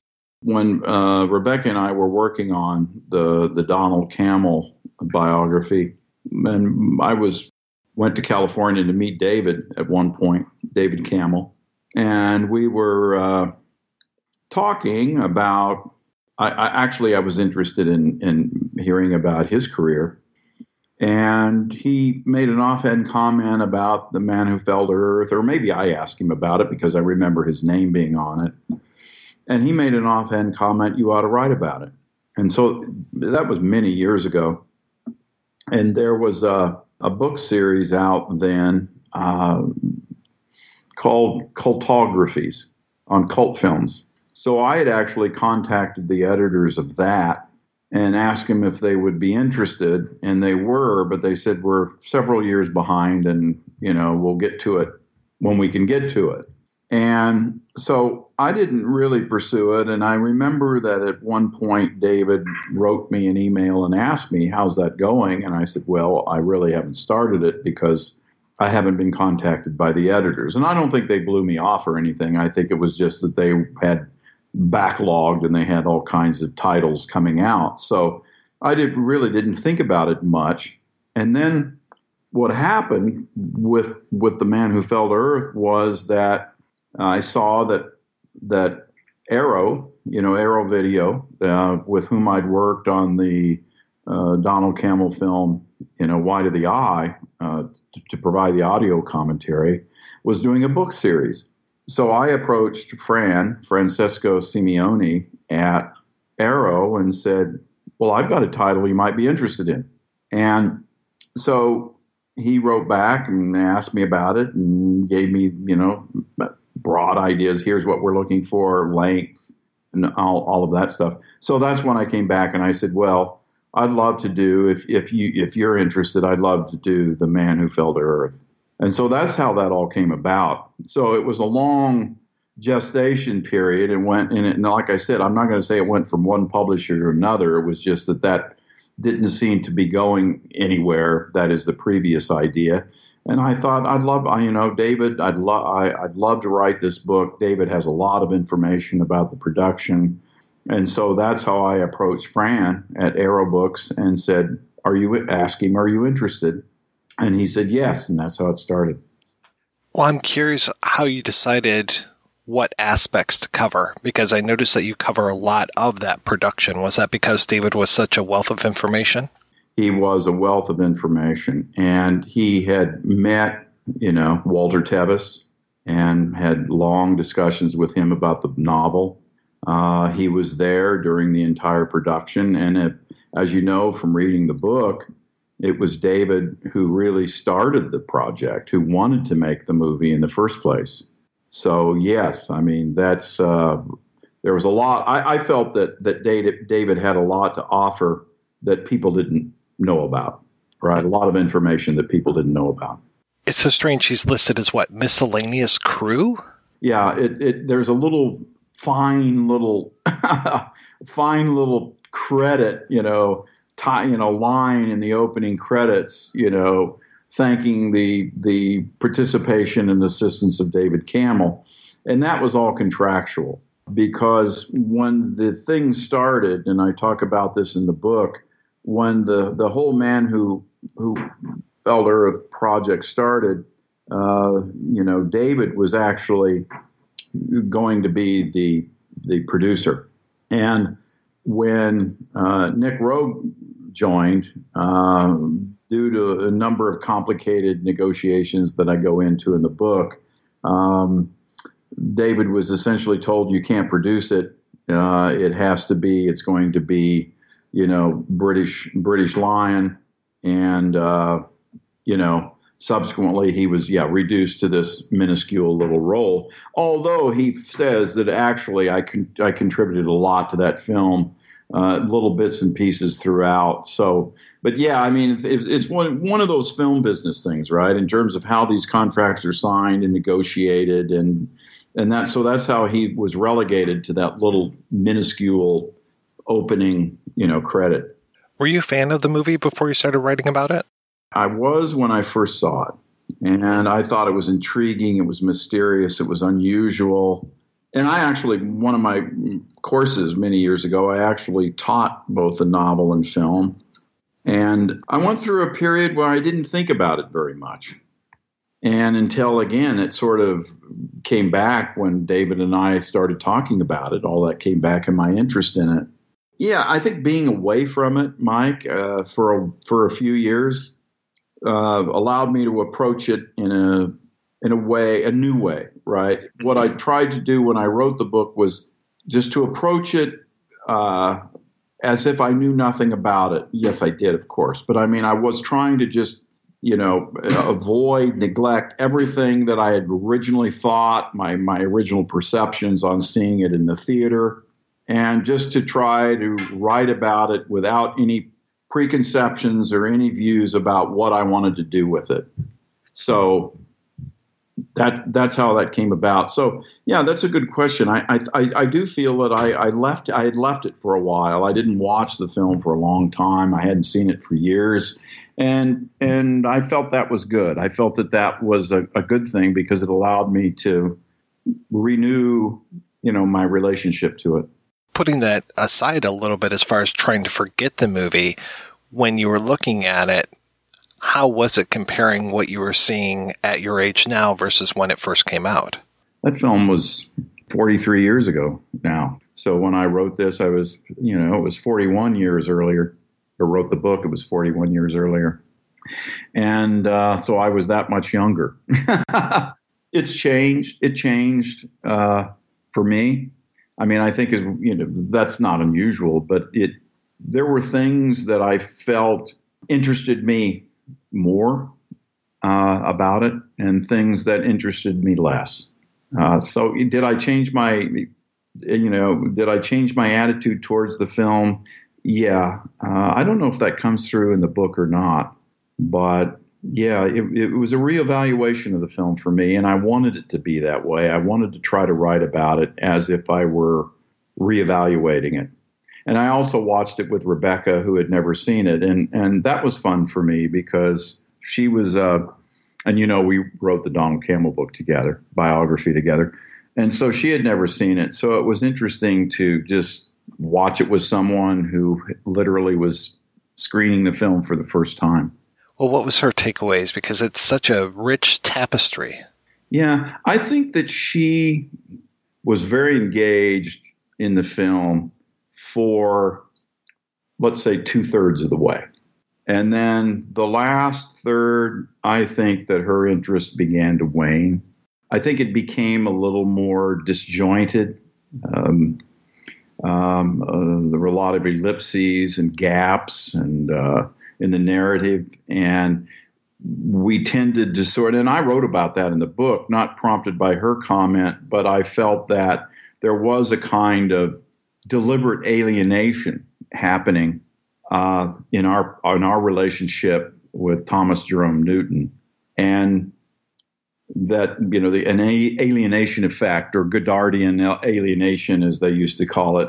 And so I think that she experienced that because towards the end of the film, that last third, yeah, her her her her relationship, her perception of the film changed, and that was very instructive for me uh, to have someone who knew of the film. I mean, it's it's at least its title uh, is famous, but who had never seen it. So that helped me rethink a lot of things. What were some of the most surprising things that you found out when you were doing your investigation? The extent to which David Cammell's original idea, conception of the film, was so drastically different from Paul Mayersberg, the screenwriter, and Nick Roeg because it was David who brought in Paul Mayersberg. He knew him, and uh, he he he. Um, Paul was, according to David, was enthusiastic about it, and they had kind of the similar wavelength. They were thinking about the film in a very what the film might be, the adaptation might be in a very similar way. That began to change uh, as soon as Nick Roeg Roeg came on board, and so the direction of the film, the conception of the film altered. And so you can see a little bit, perhaps, of the original idea now and then, but the fact that it became a different film than it was originally conceived to be was the biggest revelation for me.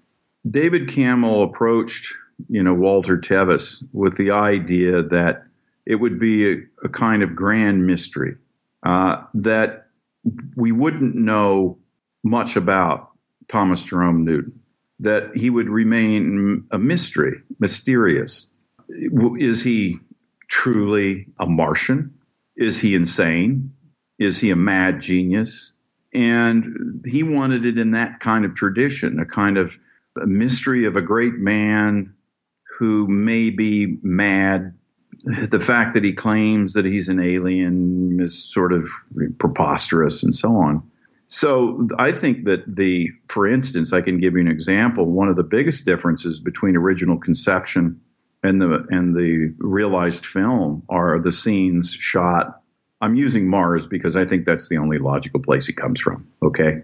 Um, and I talk about in, that in the book. And although Tevis doesn't say Mars, but it clearly all the textual evidence in his book, he's he's he's referring, he's using Mars, is that David, in David's mind, there should be no scenes, no nothing at all in the movie revealing Thomas Jerome on his home planet. Okay, so we have those scenes where we see this desert, right? This this this planet that's now a desert and we see Newton with his family and his children, and uh, that was a, a, departure. That was a huge change from the original conception because in David's mind there should never be. It would all. It should always have remained a mystery that. Uh, um, a puzzle whether Newton was was crazy, um, you know, a crackpot, whatever, um, or or somehow just a human who you know has this delusion or something like that. So those scenes in his mind never existed. They they never would have been part of the film. And I don't know. You take that's a it, it's a something I thought about. What would that film be if you removed all of that? Right, remove all of those scenes. Just cut them out. Just if it were possible to take the existing movie, right, and go through and just chop those pieces out of Newton on his home planet and see how it played, you know. And so that's that's one of the things that I thought was intriguing, and one of the things that was altered about the film. Now, uh, in defense, of course, that in the novel Newton does talk about his planet, and uh, he he does talk about home, and uh, it's essentially had I mean, the novel the novel emerged out of the 50s, that great fear of nuclear war, and so there has been a nuclear war, nuclear devastation uh, on Newton's home planet. So, you know, in defense, that material's there. But the way that David pitched it to Tevis was that he would do it as a kind of grand mystery story. So, and it's not that at all, is it? I mean, it's nothing to do about Newton's identity uh, at all. I mean, we just allow the fact, you know, it's a given that he's an alien. I'm really glad that you went into the backstory of who Walter Tevis is and a little bit more about his life. You know, the novel was famous, the movie was famous, and I, I wanted people to know more about who, who he was and how uh, how the book, in some respect, reflected aspects of his own life.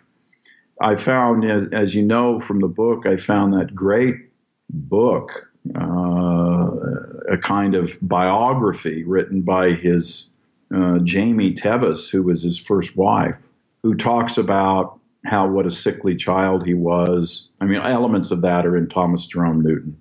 How tall and thin and gangly he was.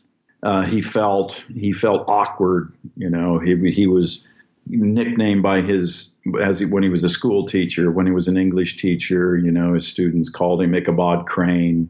Uh, that was invaluable, and and I, I felt that no one, while understanding there was a novel out there, really didn't know much about its author and how the, the author's own biography impacted what that novel became, you know, is.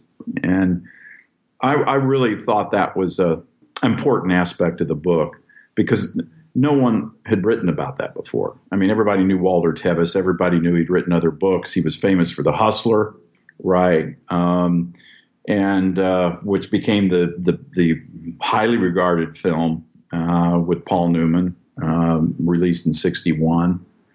Uh, people knew that aspect of Tevis, that he was this. With the Lucky Land slots, you can get lucky just about anywhere. This is your captain speaking. Uh, we've got clear runway and the weather's fine, but we're just going to circle up here a while and uh, get lucky. No, no, nothing like that. It's just these cash prizes add up quick. So I suggest you sit back, keep your tray table upright, and start getting lucky. Play for free at LuckyLandSlots.com. Are you feeling lucky? No purchase necessary. Void where prohibited by law. 18 plus terms and conditions apply. See website for details. This author but I don't think they had ever realized how much of that novel grew out of Tevis's own experience. So her book was a was just a really fascinating, you know, and I felt that was important to understand. To and and like I said, my initial approach going at the film, to go at the film, to write about it, was to try to come at it in a way that I hadn't before.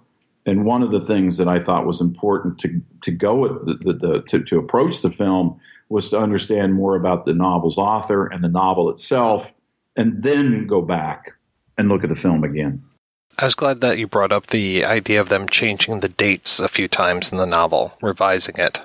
Tevis himself did that, and I, I don't, I never understood quite why he did that, um, because it went through printings. You know, there was the original first edition in '63, and then there was uh, a second edition in 1970, which is the the version of the the, the press pressing, if you will, the publication of the novel that David Cammell found. And then there was the edition that was published when the movie came out, right? A kind of movie tie in, as they used to call it in those days, when they reissued it. And all of those had the, his original dates.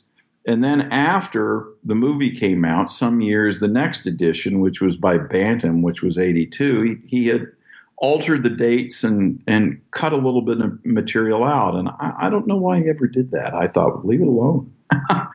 leave the book for, you know, just as you wrote it. So, yeah, I, I thought people would find that interesting too, that he, he had uh, altered the book because the book became sort of, a, you know, I don't know about how to say it, not maybe not a bestseller, but the novel sort of took off after the film, and so maybe he felt that he would try to contemporize it by changing the dates or whatever. Where in the project did David Cammell kind of lose control? What did you say it was when British Lion took over the production? I think so because at that point he was told that they were going to going to make make the movie but he wasn't going to produce it. And, you know, he said that was a huge, a huge blow because he had spent years developing. And I'm my guess, I mean, I don't know precisely what year he optioned the novel, but I mean, because he himself was the one who optioned it. I mean, it wasn't British Lion, it wasn't any other company. David himself optioned the novel uh, based on the pitch he gave Tevis, then Tevis would allow him to make it. So he was able to option him because Tevis liked his idea. So David had it for, let's just say, 72, because, you know, there was a, a, a company, a, television company in Britain, uh, the name escapes me at the moment, who was interested in turning it into a TV series, which is a really interesting idea. I mean, what, what if the man who, who fell to earth had become a, uh, a TV show that is a you know a, a, weekly series, right, with the the continuing adventures of of Thomas Jerome Newton. But that never happened. An interesting idea that never happened. And so, as soon as uh, the company let the, no- the the novel go, he snapped it up. So let's say that's seventy two, somewhere in there. And so he had been developing this thing for a number of years. And so the fact that he was removed right, from producer was was yeah. He, he said, yeah, that was a huge blow because I'd spent so much time and so much money uh, on on you know getting it made. And he said you know Paul Mayersberg who i'd approached to write the screenplay was doing it as a favor. He was writing it as a favor to me. In other words that he wasn't doing it. I, I didn't have to pay him. He so believed in it that he was doing it on his you know on his own because he so much wanted the movie to be made. So I'm going to say, and David says it's essentially he lost control after Nick Roeg agreed to make it. And that was very quickly. I mean, I, very soon after Nick Roeg agreed, it became his movie. Even though Paul Mayersberg had been working on it for quite some time, uh, he and, and Mayersberg and Nick Roeg went off and essentially wrote their version, and that's what they went with. What were those early versions by Mayersberg like uh, when he was writing for Cammell? I've never seen them. I wish I, ha- I, I, I had read some. I could never get. I don't know whether David himself has any. I could never get a, a version. I did come across some years ago. I did come across a script of the man who fell to earth and uh, in fact, it was interesting because after we had prepared to, to, to talk tonight, I, I went looking for it and I couldn't find it. But a version of that script. But it's interesting because the music was totally different. For instance, at the opening of the film, you know, they're playing, you know, Rocket Man by Elton John. You know, that's when we see the capsule splash down and, eh, you know, in that mountain lake and you know that whole sequence where we're up in you know the NASA footage of the of the three stage rocket, you know the the stages dropping off as it enters space, and that that some of that material we have now in the opening credits, but over that would have been, I mean, in one draft of it was Rocket Man. I, I can tell you that much. Other parts of that script, as I recall it, and I sure, certainly wish I had it in front of me, and I can't find it Uh, other parts of that script read pretty much, not exactly, but pretty closely to what we have now, right? Not every part of it, but parts of it read pretty closely. And so I'm going to guess that if production started right uh, in, in, in in early June of 1975, then that was a version that was sometime after Nick Roeg came aboard, which was early 75, let's say February, April, somewhere in there. I think it was a version right in that in that range. And it was moving in the direction of the film we see now. So that's the earliest version I've seen, but I haven't seen any one version earlier than that one. I can't imagine that it was written in that fractured story style. No, couldn't have been. Th- those kinds of changes, right, or that approach happened in the editing room. Yeah, it, it, it had to have. Uh, where it became I mean, I, I, describe Nick Roeg in the book as, you know, a kind of one of the, the premier modernists of cinema. By that, I mean it became that elliptical narrative of uh, out of sequence flashbacks, partial flashbacks, in other words, only fragments of a flashback, partial out of out of sequence flashbacks.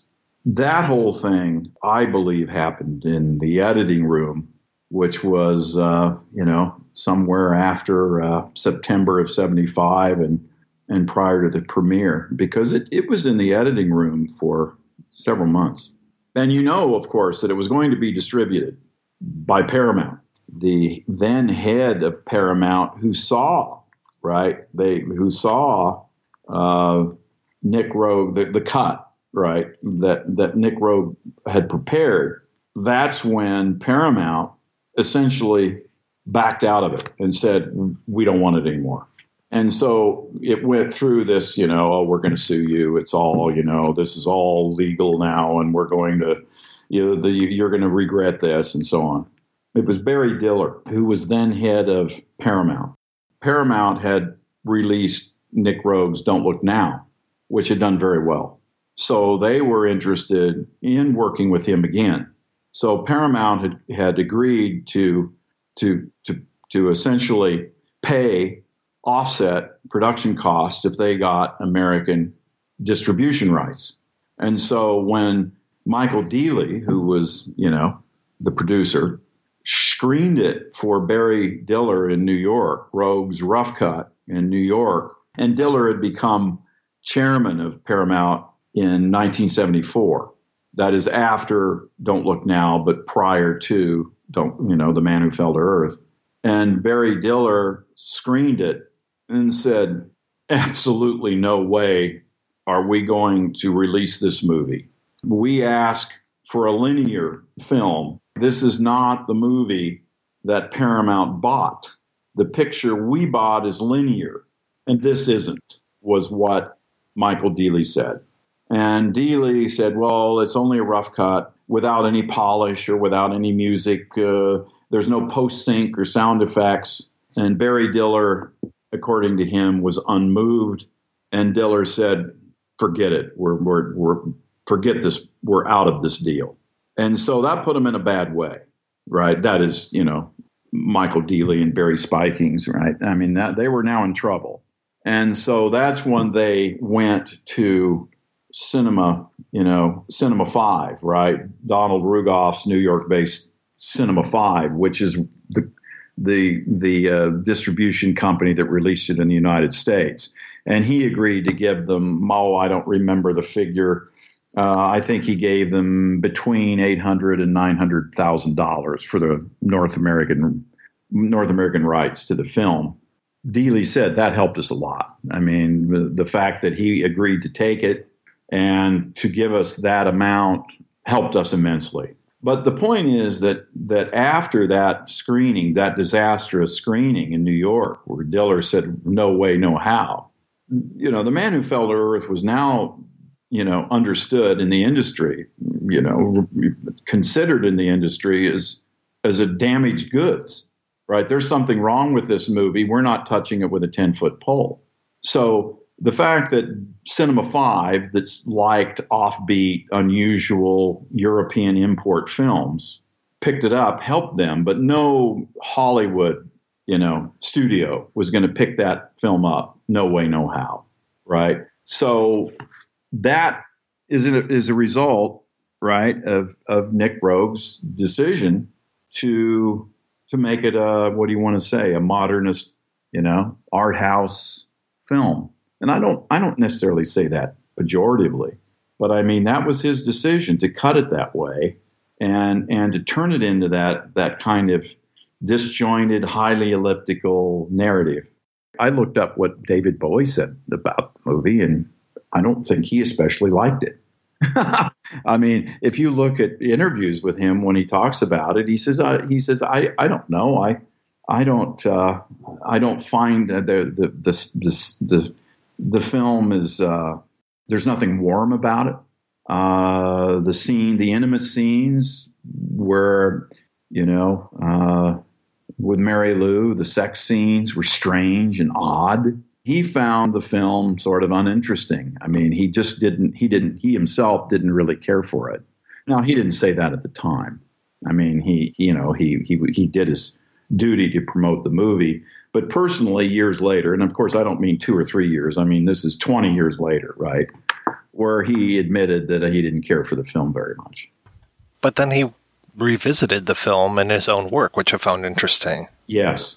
One of his last works uh, with Lazarus, right? Which which uh, premiered shortly before his death, uh, and uh, you know Nick Roeg had made a statement, I think, which was interesting about the man who fell to earth. He said, "Imagine the movie." Imagine the man who fell to earth as all the the hallucination of a of a of a dying industrial magnate. All in his head. It's all a fantasy. And it's it's almost like Bowie took that idea with Lazarus, right? And said, okay, and, and sort of staged it around that idea that Thomas Jerome Newton was in this confined, uh, misanthrope, confined, if you will, like a like a, a Howard Hughes misanthrope, right, in this room, reliving his life and uh, with elements that come out of the man who fell to earth. So yeah, that is interesting that he returned to that. I mean, that that is. But maybe he was trying to just rethink the movie itself. I also find a little ironic that one of Bowie's, in my opinion, best roles was when he was Nikola Tesla, and I can see Tesla almost falling from the heavens at some point. Yeah, Prestige. Yes, and he was. He was very good in that movie. I can't imagine Roeg working with Rip Torn because Torn's personality was another oversized one. I don't know if it's Barry Spikings, might have been, who brought both Rip Torn and Buck Henry into it. Uh, in other words, that was part of the producer's deal that they represented them or they were clients or some connection. So that's how both Buck Henry and, and, and Rip Torn got involved in the first place was not Nick Roeg, but that kind of came with the producers.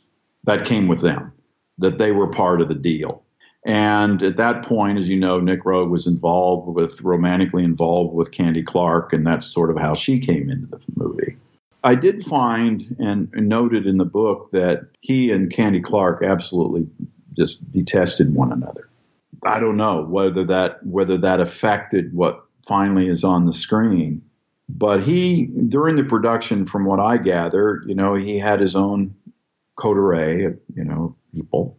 And he kept to himself with them. And the, there was minimal contact between him and Candy Clark and how Nick Roeg figured in there, I don't know. But their relationship was not a good one during the filming.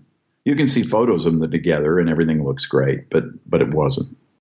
Rip Torn, that raises an interesting question. I think Buck Henry raises an interesting question. It's kind of an odd casting.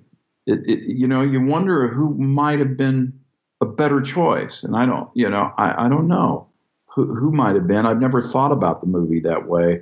If you don't have Rip Torn, who would it be? If you don't have Buck Henry, who would it be? But let's say that you replace one or the other, you have a totally different movie. So that's how they they got involved, and and it is rather a you know it's not a big cast by any means, is it?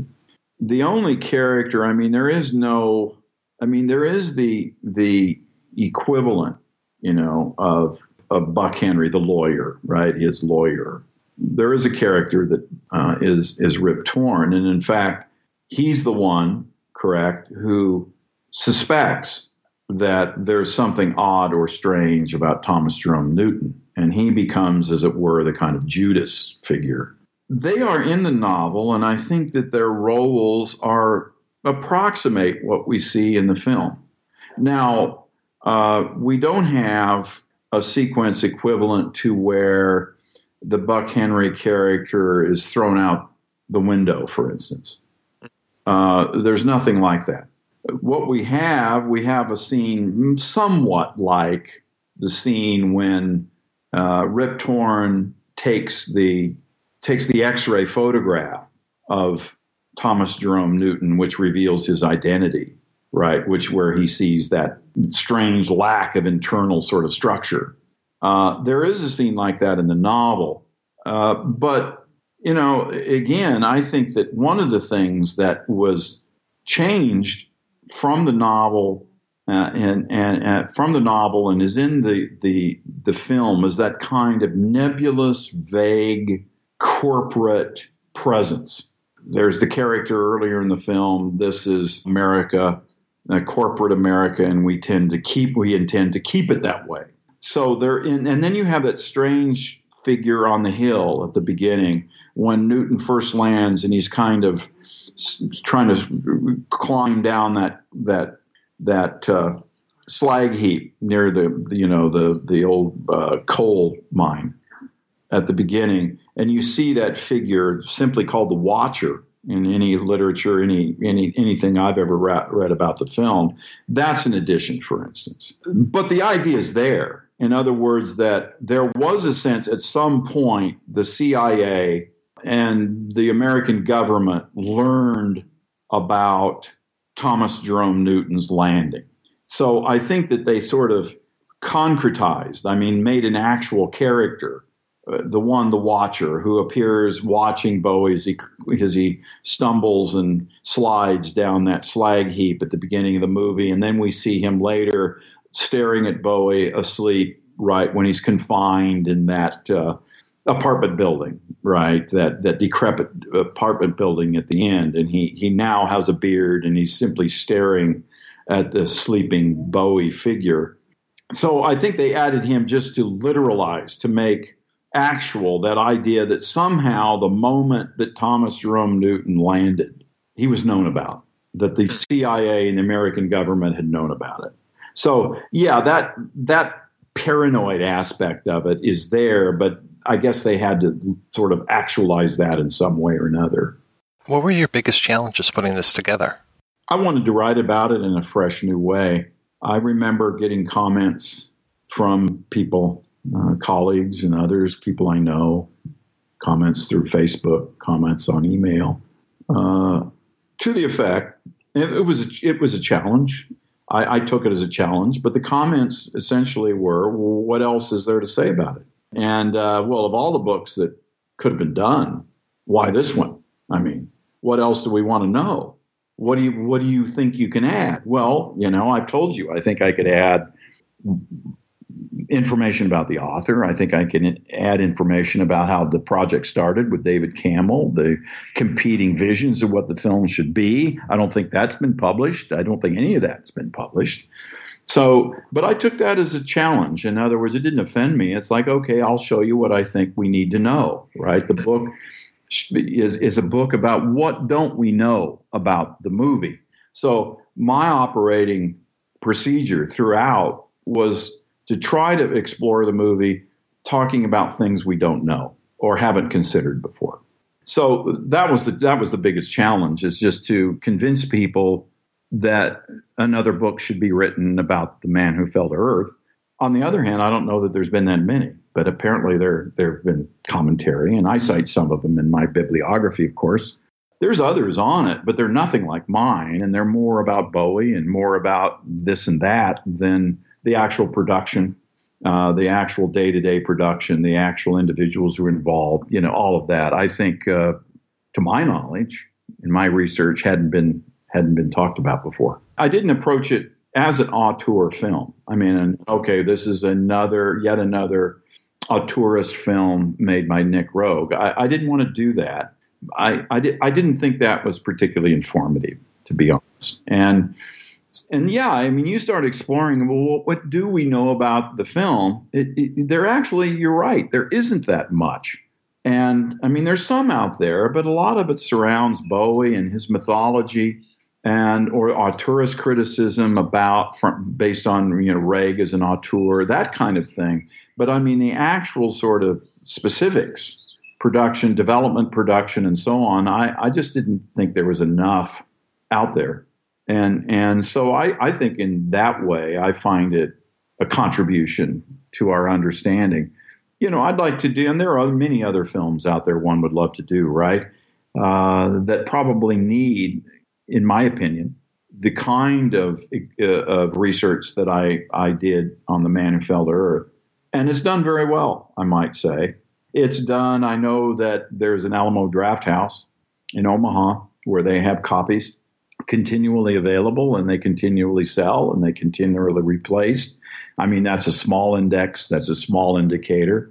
But, you know, it seems to me to be doing pretty well because I think people are interested in the movie and they want to they want to know more about it in, in ways that aren't just simply more Bowie or more more Roeg, but but other kinds of approaches and other kinds of questions, I'm happy to say it's done pretty well. So I, I think I've answered the question, the questions why another book or why this book.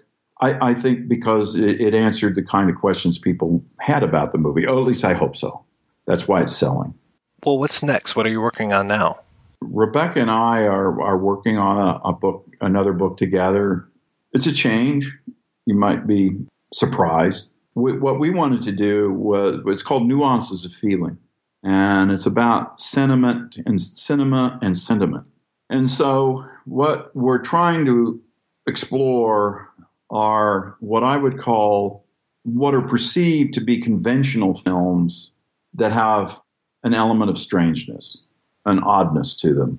So, for instance, uh, uh, a film that we are very much intrigued by um, is now Voyager, uh, the Bette Davis film uh, from uh, made virtually at the same time, back to back, overlapping with Casablanca in 1942.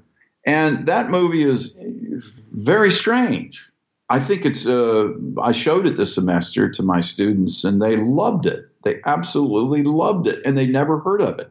But I tried to approach it as if I'm glad you, you know, good. I'm glad you loved it. It's a great film. But there's so much we can't account for in it. There's so much strangeness in it. There are so many things that give it a kind of quality that, let's say, classic Hollywood films don't have. And, and actually, let me digress a second. I think that's part of what always attracted me about The Man Who Fell to Earth is trying to account for its strangeness. And so I guess I'm I, I, I guess I'm uh, drawn to films like that where there seems to be something about them you can't quite identify, but which you need to and which you want to because it's like an itch. Like you know, how does this thing work? Why is that stuff there? And so, uh, well, that's what we're working on. And this is a major thing, a major project, and it's we've been working on it now a long time, and it's coming together. But it's very difficult. But that's a model film, and uh, it's coming out in a Criterion in a couple weeks. Finally, it went out of print. You know, it's interesting. I'll tell you an interesting anecdote. When people always discover that I teach film, film history, and film genre, and blah blah blah, one of the questions I've I've I've been asked over and over and over is, "Oh, well, do you teach now Voyager?" And so I think there's this huge cultural interest in that movie which Criterion, I guess, finally realized. Those are the kinds of films that we're we're seeking to talk about, and that's what we're doing right now. So yeah, it's a big change from a film like uh, The Man Who Fell to Earth, but I've learned so much, and and of course we we've written together before, and that's always a good good thing for for both of us. The, the usual joke from people when they say, "Oh, we're working on a new book together." Uh, how's it going? And you know, our our stock shtick response is that we're, we're not divorced yet. But yeah, we, we like working together and, and we bring different things to the project. So that's what we're working on. That's a long answer. Uh, so it's a change up. You know, it's a change from what I've I normally have been doing. You know, in terms. I mean, I, I, I have an article I'm working on that's going to to be published in a book on uh, the continuing influence of 50 science fiction and I'm working on that individually. Becky's working on a project uh, um, uh, on uh, British novels, and and uh, that's her own independent project. So we work on individual things, but that's the one that that's the book project we're both working on. Well, Sam, thank you so much for your time. It is always a pleasure talking with you. Oh, likewise. Well, I don't know. We always seem to have a good time, don't we?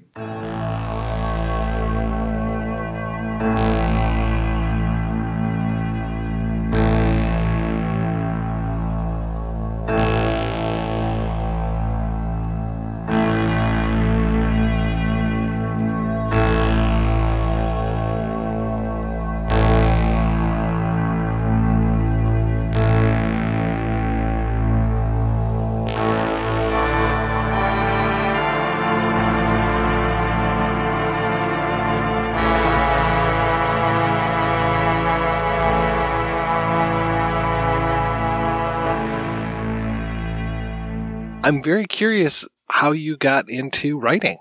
Oh, I guess I always wrote. I wrote from the age of eight. So I had a kind of, you know, sort of vaguely traumatic childhood, which is always a good recipe for an author. So, uh, yeah, so just started writing and all through high school, college, everything. From what I understand, you did a, a zine back in the day. I sure did. I did a fanzine in in Los Angeles in 1977. That was really pretty UK. Yeah, I know UK centric. I, I look at copies online now, and they sell for way more than I've ever made out of my books. But that's okay. What were you? You were doing like Xerox and uh, glue stick, or exactly Xerox and uh, yeah, little ransom note letter styles and all that. Um, really just sort of interviewed the Damned, Blondie, all kinds of things, and then got bored with it early on and sort of stopped midsummer 77. So it was ephemeral, but that's kind of how my attention span went. How were you connected with the music scene? I just always loved it. I mean, having been a Bowie fan and then transitioned, I was in London in 77 when punk was, well, it was breaking, but it was broken for, for most English people, but we were first becoming aware of it.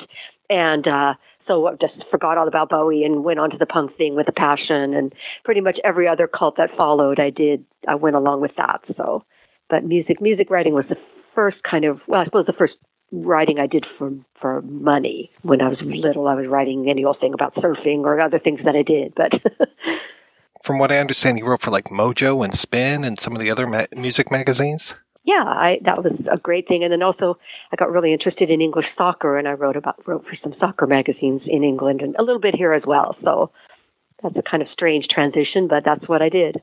When did you switch to uh, writing books? Let's see. I wrote my first book when I was in grad school at USC. So in in the 80s, I was yeah, I was doing still both both things, music writing and writing a a, a novel or novella and some short stories. And in fact, the, the novella and short stories is going to be reissued as an ebook early in the new year. So it's kind of strange to see that see that come around. Yeah, a lot a lot of Bowie in it, and a lot of punk and all that stuff. It's nice to see it have a, a second life of some sort, I guess. And how did you transition and start writing about Warren Oates? Yeah, it's a good question. I get that a lot. Um, and I think I probably alienated a lot of my Warren Oates uh, fans by writing about Bowie, but there you go. Um, it, I, I was wanting to do a book I was wanting to do a, a nonfiction book because fiction was so uncertain. A friend said, "Why don't you write a book about your favorite actor?" And I thought, "Okay, my favorite actor is Warren Oates." I thought, "Well, that there must be a book about Warren Oates that I don't know of." But amazingly, there wasn't. So there, I jumped in and did it, and what a wild ride I had! So it was so much fun. How was the book received when it came out? Yeah, well, you know, it did really good reviews, and that was so rewarding because I really got so lost in it. It took me four years, and actually, what I turned in was like 200 pages longer than what eventually came out, and I really got carried away with so much in-depth things. It, yeah, it's been it's been very consistent and nice, and I I loved working with the University Press of Kentucky on it. They were a great home, and continue to be. You said that you've written about Bowie since the mid 70s, so I'm curious how did you decide that you were going to just focus on the man who fell to earth period? I was out with some friends in Santa Fe trying to find something to follow up Warren Oates with, which was really proving difficult because it was just so rewarding and so much fun that I thought, well, what can I do next? Nothing was appealing to me.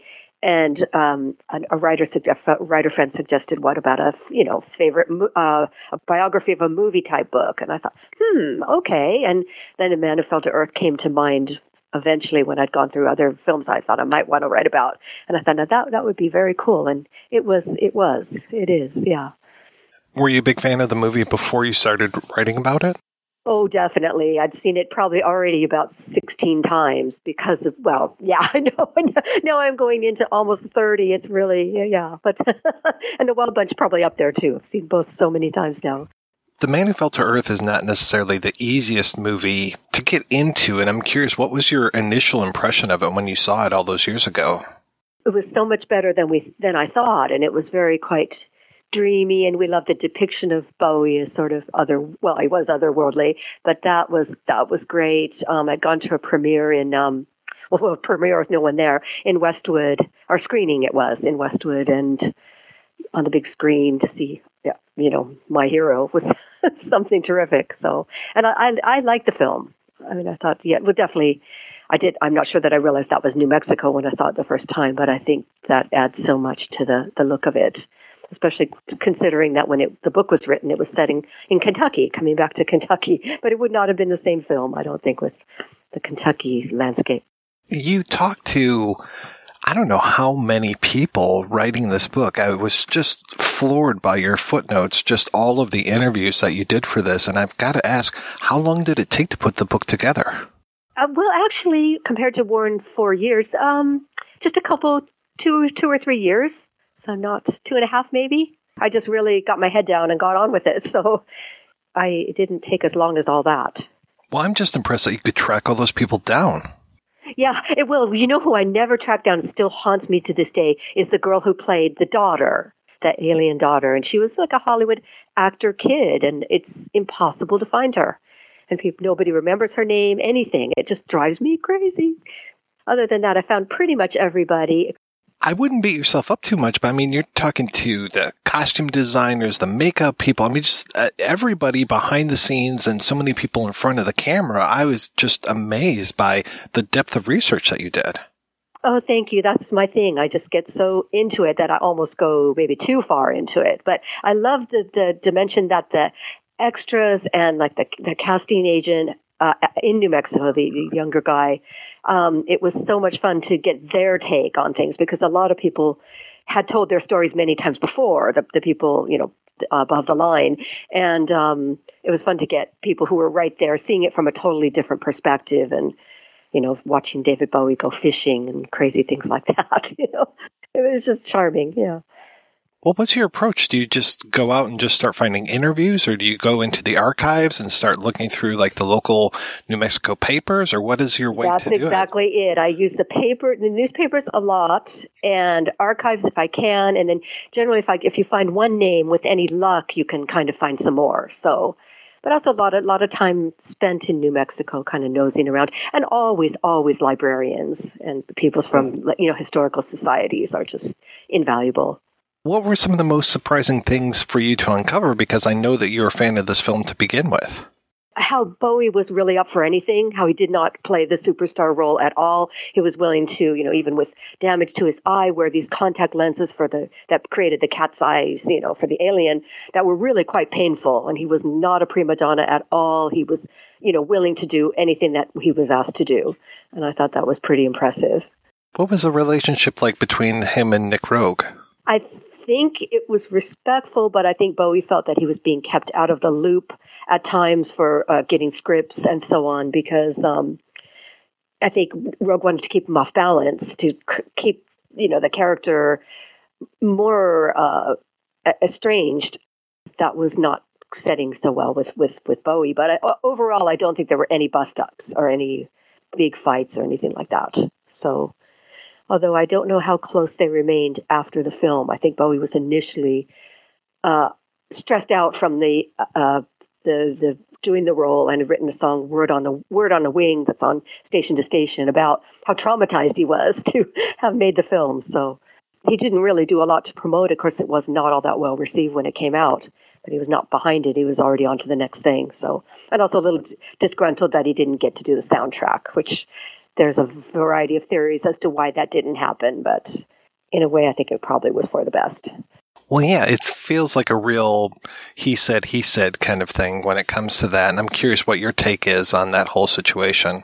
I think that like there's three things that maybe that, that Bowie got bored doing the soundtrack or that Nick Roeg was not happy with what Bowie had given him, if there was anything in fact, or lastly that Bowie was offered less money than than he was promised and he was just miffed about it all. So I think that might have been something that would make you stop creating. And maybe he just wasn't really behind it to begin with. I'm not sure. But I have a feeling money money would always be a thing. As a Bowie fan, when you went to see it for the first time, were you upset or saddened that there was no Bowie music in it? No, I think it was a good thing. I think I agree with Nick Roeg about that, that it would have taken uh, you in a wrong direction to have his music. It would have made, you know, Bowie the singer and star. And I know there were some songs initially included in one of the versions of the screenplay, Paul Mayersberg's versions, but I think that was just to make it more saleable. I mean, they had Rocket Man and Changes and Space Oddity in there, but I was, I think Graeme Clifford told me that was standard practice to get a script filmed in those days, or maybe even still today. Yeah, I was very surprised when Graeme Clifford was talking about using uh, Pink Floyd as a temporary yeah, score. That would be strange, wouldn't it? I mean, he was still really firmly behind that, but I, I don't know myself. I, I, I think I think what John Phillips put together in a really ridiculously short period of time is pretty darn good. I can almost hear, and no pun intended, I can almost hear echoes of Pink Floyd through some of some parts of that. I agree. I agree, and that's probably his his remit was probably told that we need something like this. And the Stomu Yamashita stuff is quite beautiful. It's yeah. I know a soundtrack came out, but I think the the the compiler was disappointed in how how it came how it was released a couple years ago, a year ago, a couple years ago. New Mexico was kind of a rough and tumble area at that point. I've heard stories of uh, Dennis Hopper and his commune, for lack of a better term, and Taos, and just how wild it was. Did they have any sort of issues with filming there? Some of the locals, I mean, as one of my interviewees in Madrid said that um, some of the locals were a little unhappy because maybe they had a little sideline in growing something that was still illegal. It's no longer illegal in California, but still illegal in New Mexico. And they didn't want to have any of that appear on film. I think there was a little, some tension in a bar with, between when Bowie was out with Martin Samuel, his, who did the fab, the wonderful hair for that. I think there was a little, yeah, a scene in a bar where it got a little testy and I, I always like that, that Bowie refers to it as a border bar, but they never really got that close to Mexico. All I can think of is maybe they were close to Texas, so you know, which could be could be a, a border of another kind. Artesia is the furthest south they got, and that's that's a tough town. So where he would have, they would have most certainly stood out. well, really anywhere they went, including Santa Fe and Albuquerque yeah, I mean, I think people. I, I know one of my interviewees said we we just didn't see people like that. We didn't see people like Bowie, or even in particular Angie. When Angie Bowie rolled into town, they thought they had really never seen anything like that. So. Yeah, I was really glad that you covered having um, Angie and do you pronounce it Zoe or Zowie? Yes, I say Zoe. Okay. With Bowie, but I've heard all kinds of all kinds of pronunciations. And of course, now it's easy to say Duncan. So I think she's often given short shrift because she's probably not the easiest person, but then neither was he. So um, I think it's it's deserved that she gets her day. He would not have had the same style or ideas at all without her.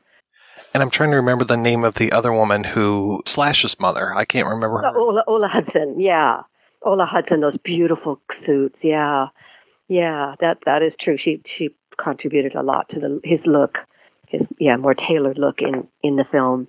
But it also breaks my heart to think that all those clothes were donated to the Salvation Army in in Albuquerque when they left it. Well, maybe not the Ola Hudson clothes, but all the rest of the things that they had put together that May Routh had brought in, they just got rid of them. So what a field day if you were in the thrift store that day. There's any any any number of things I'd love to have. I was really glad that you gave the history of the fedoras. Oh yeah, that's yeah, that's fun. It's hard to yeah, that's an amazing story to see um, what actually happened, where, where they all ended up. And obviously there were more than one, but that Moby had one and lost it, and so on and so forth. It's pretty incredible. How was Rip Torn at this time? Well, I know he liked to go fishing. I know that he was drinking heavily, but he was not alone in that or any other kind of substances that might have been floating around. Um, I think he was not thrilled to be in the film, but he was happy to be working and he had friends there, so he, you know, he was fine. I don't know that he and Bowie were best of buddies, but they worked okay together. I mean, the, the scenes are terrific, and I think I know I know he was uh, at one point very concerned about filming a love scene. Well, he had several, but or a couple, and uh, he didn't want to look, you know, out of shape with these young co-eds, and so he's trying very hard to get fit, like in a couple days, and obviously that doesn't quite work. So, funny. I've read differing accounts about how Candy Clark got along with Bowie. It seems like from reading your book, it seems like they got along well, and then I read other accounts where they didn't get along well. What's your take on that? Some people have told me he really felt that she overacted or stepped on his lines a lot. And then I, in other ways, I mean, I never, he never seemed to have said anything against her or, but, or really much of anything at all. I know he thought her best acting was done in that, that ad-libbed, uh, scene where they're in the limo and the train goes by. Yeah, they're waiting, they're stopped at the, the level crossing and the train goes by and she kind of goes into a thing about what the trains used to be like when she was young and, he really complimented that. I don't know with that one. I mean, it's it's hard to say. I mean, it's rumored that maybe they had a dalliance, but I know she's denied that, and not many people would deny a dalliance with David Bowie. So then she was also going out with Roeg at the same time, I believe. True, true. But Angie had kind of intimated that who knows what was going on during their script meetings back on in their house on Doheny Drive. Who were the most challenging people to get in touch with? Well, Roeg's health, Nick Roeg's health was not so good, although they were, he was certainly very, his wife facilitated it so graciously. Uh, I couldn't get Paul Mayersberg. Oh, Buck Henry, sadly, not. Yeah, I just couldn't get him. So, yeah.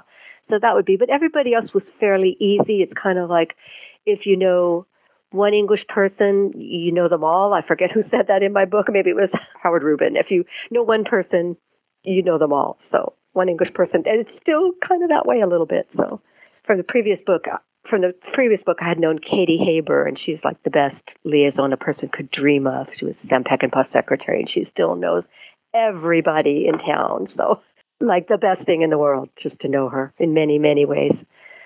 Did your opinion of the movie change while you were doing all this research? Yeah, I mean, to see it so many times, some things are creaky a little. Certainly, the pace by modern standards is, is painfully slow. Um, I still never got my head around the ping pong scene. I, I just, I can't. I don't know at that point. I just want to say, oh, make it stop. I can't. I don't like that scene. I feel like it makes the movie way too long. Beyond that, no, I think it's still very lyrical and ethereal and kind of, as Bowie said, it had a, a real sense of magic and foreboding about it. And I, I think that holds true. Why do you think Bowie revisited that with the whole Lazarus? It is so interesting to me because he had, you know, so much material he could have chosen from, but he must have strongly connected with the character. And I know he, once he had some distance from the film, he tended to to speak really fondly of it. As I say, when it came out, I think he distanced himself a little bit because it had been cut, and also because it, the reviews were not spectacular. But certainly now it's much more highly thought of, and and deservedly so. How do you think that that affected his relationship with Hollywood? Because he would go on to be in so many other films after that. It is so true. Um, I I don't know. I think maybe people had seen seen him in it and seen knew that he was he could deliver the goods. I mean, here he was a essentially a first time actor, definitely in a major film. Yeah, I think it probably one thing led to another, and yeah, it's true. He did continue to be continue to work in film right up to the end. So what's next for you? Ah, kind of like a little prequel. I'm collaborating on a sort of pre prequel of to the man who fell to earth. So I'll let that be a mystery. But that any Bowie fan would probably say, "I know what that is." so, and that's for collaborating with an artist in London doing a kind of pretty looking book. Well, not that not that Earthbound isn't pretty. I think my publisher did a beautiful job putting it together. Susan Compo, where's the best place for people to keep in touch with you or keep up on your work? Well, I guess Facebook, and then uh, I, I should be putting together a better site than that. But well, thank you so much for your time. This was great. Oh yeah, it was so much fun talking to you.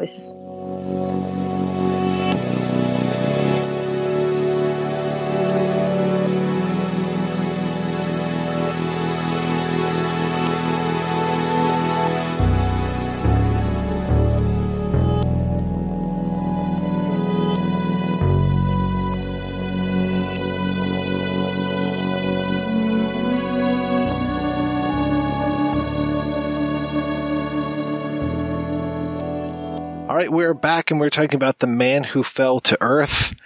And did you guys get a chance to see the TV movie? Please tell me you did. I tried and I couldn't do it.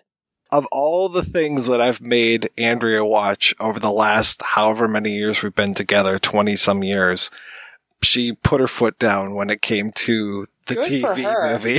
she, she was just like, after this, I get the remote back and you are not watching anything in this house for the next 24 hours. She should have made it 48.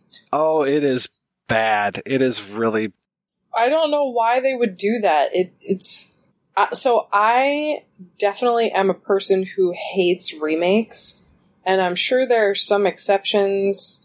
And you know, anytime I say I hate remakes, people always are obnoxious and say, "What about the thing?" and "What about Invasion of the Body Snatchers?" Like, yeah, shut up. That's fine.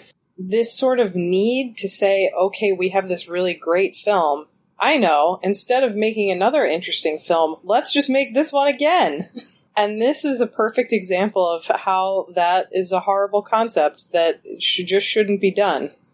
it doesn't help that this is 1987 when they're making this version. So by that time, all of these other movies and TV shows and all this stuff have happened.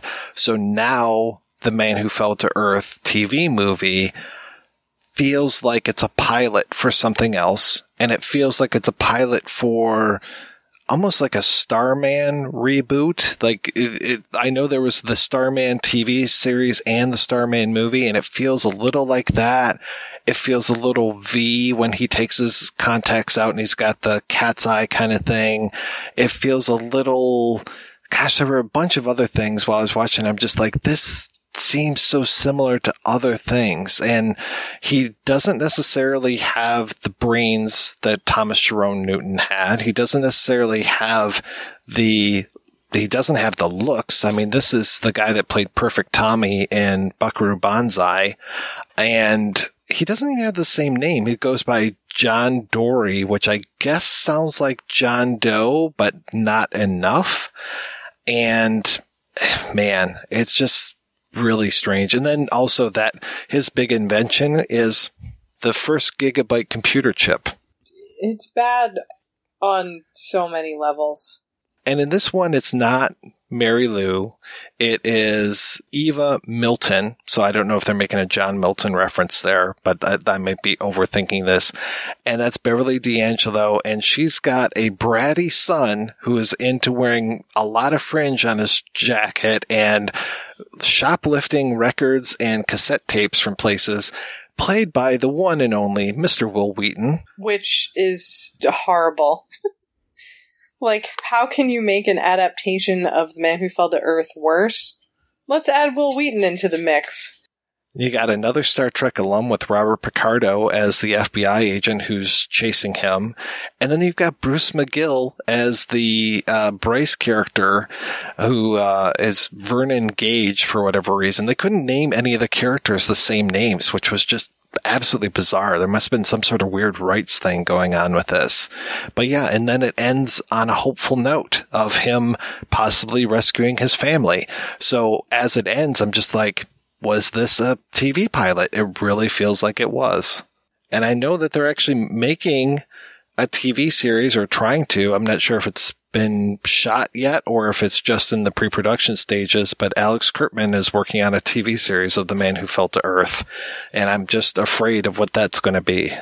It's going to be horrible. Did either of you guys see Lazarus, the David Bowie play? Because I didn't even know that this existed until doing research for this. I have not seen it. I mean, that wasn't that like the uh, the opening of it was the last time he appeared in public. I want to say. I think you're right. That's something that I would love to see, but haven't. I would love to see it as well because it's interesting that his last project ends up going back to Man Who Fell to Earth. You know, of all the things in his career that he could look back on, that he ends up revise, revising and revitalizing this Thomas Jerome Newton character. And I, I don't remember which because uh, I think they've had like seven different productions, but I think the New York production was Michael C. Hall as Thomas Jerome Newton, which I find very interesting because I think he's a very interesting actor. And Skizz, I can't remember if it was you that turned me on to this or not, but the David Bowie is the man who fell from Earth 2017 documentary. I found that really interesting. Yeah, I did too. I was I found it on uh, Vimeo, I think, for free I kind of got the feeling that it had to have been based on the quality of the film clips that maybe it coincided with the release of the Blu-ray or something. I, I don't own the, the film on DVD or Blu-ray. I haven't seen the criterion, so I don't really know what kind of extras are on them. But that this film felt like they had a lot of access to material and really high quality material and, and rights to, uh, music and, and film clips. So I assumed it had something, it was some kind of official promotion for, for the movie coming out on Blu-ray or something. Yeah, I think it's one of the extras. There are a bunch of them, including the the interview that I talked about with Bowie and Roeg is part of so they they included a commentary track, but it's not like a conventional commentary. It's basically interviews with different people hmm. cut together to match the running length of the film. And some of those are Bowie and Roeg. And presumably they're watching the film while they're talking about it, but it's not just like them for two hours. It's a great, I love how the documentary is put together. I mean, sometimes it shows, if you've just watched the movie and then you watch this documentary, it shows entire scenes. I'm thinking, I just watched this but I love how it layers scenes from the movies with scenes from Bowie's music career and, and I don't know, it's it's really well put together, I thought. Yeah, I ended up buying this thing three times just for research for this. So I've got the Criterion, the Anchor Bay version that was uh, just on DVD, I think, because there was one extra there that I couldn't find otherwise. And then the Lionsgate release, which is like this thick box. It's a three disc um, set, which is interesting. And they've got, I think they have more extras on there than they do on the Criterion, which just seems really strange to me. I feel like Criterion has kind of given up a little.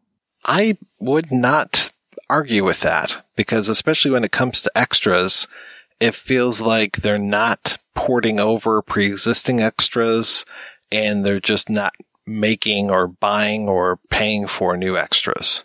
Kino has recently been releasing uh, Melville films on Blu-ray and I got to do some of the commentaries and I've had people writing me like why don't Criterion do this? Like I I'm not in charge of anything, I don't know. But it is a good point. Like why do I don't want to say less reputable, but why do sort of less prestigious companies seem to still be putting an effort into making extras, whereas Criterion, I feel like in the last maybe three or so years, it's like they've stopped making any new extras. It's very frustrating, and it feels like disrespectful to the films. Yeah, and just for preservation interests, you would think that they would want to have all the things on their discs. Well, Criterion, if you're listening, you've been judged. you've been judged lacking. All right, we're going to take another break and play a preview for next week's show. Creation of the humanoids. Out of the atomic war came the perfect man, the humanoids, man's own creation. Physically and mentally perfect. Created to serve their masters. Men and women. But could man compete with this creation, the perfect man? You love that that machine? I love Pax. He's dedicated to keeping me happy. And I am happy. The robots are machines. They must be made to look like machines. The perfect man, created by man, becomes man's worst enemy. Proceed. The most provocative story ever filmed. The most unusual story ever filmed. You must see it to believe it. The creation of the humanoids. The perfect man. That's right. We'll be back next week with a look at the creation of the humanoids. Until then, I want to thank this week's co-host, Samm and Skizz. Samm, what has been keeping you busy? a lot of things that I, I'm always terrible at this because usually what I'm working on hasn't been announced yet. So I always play this game of what can I say? Last month, my this book that I wrote on Fritz Lang's film M came out.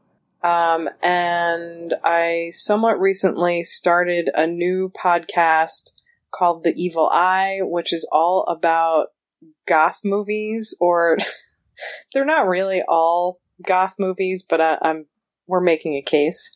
So those are the two things off the top of my head. What would you consider a goth movie? One of the things that we're looking at are movies with like explicitly goth characters. So, you know, for that to count, it's mostly things made after 1980. So like we could def we're going to definitely cover The Hunger at some point, but we also have been covering some things with more sort of broadly literary gothic themes like we just did a bunch of Vincent Price episodes and you know, it's our podcast, so we we're being a little flexible with what that means. it's our podcast, so step off. Yeah, we'll do what we want. You're not the boss of us. And Skizz, I hear you have some big news to share, sir. Yes, the film I guess I've talked about every time I've been on this show that I've worked on since 1999, Ice Pick to the Moon, the documentary about Fred Lane. Uh, I'm sending it off to the DVD manufacturer any day now, and uh, we have a big DVD release party at the end of January in Birmingham, Alabama, where uh, not only is it the DVD release, it's also the album release party for Fred Lane's new album, which nobody saw coming, including me. Otherwise, I would have given the film a different name because it's the same name as the album, Ice Pick to the Moon. Not only that, but Fred Lane will be making his first publicized public appearance since 1976. So, yeah, I'm going to be a cow. little busy getting ready for that. Wow. yeah. That's And, uh, exciting. and next time I'll be able to talk about my new, my new film. Well, and for folks who have been anxiously awaiting Ice Pick to the Moon, the movie to come out, I will be releasing our audio commentary track so folks can play at home and uh, either listen to that as a podcast or actually buy the frickin' movie and listen to the commentary track on the DVD. Yeah, there's a, there's a nice picture. Uh, when we recorded that, there was a, a young lady in the audience who asked a question. She also took a picture, and her picture is used on one of the DVD menus. And uh, so you can see what Mike and I both look like. Oh, you poor people. well, thank you again, guys, for being on the show. Thanks to everybody for listening. Please head on over to the website, projectionboothpodcast.com, where you can find out more about today's episode. You also find a link over to Patreon, where you can make a donation to the show. Every donation we get helps the projection booth take over the world.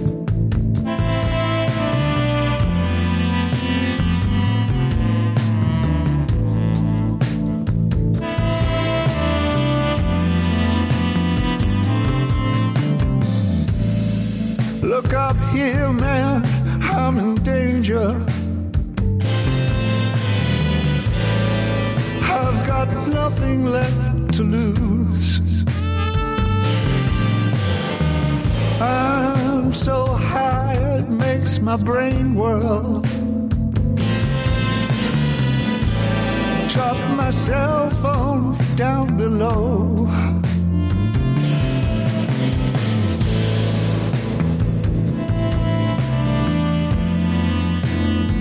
Hate that just like being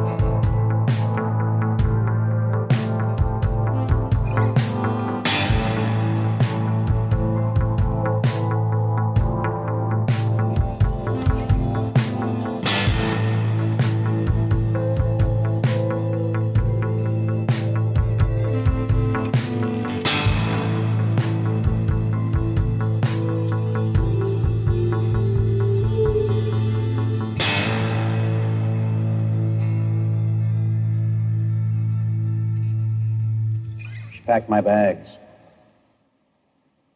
Last night, pre flight.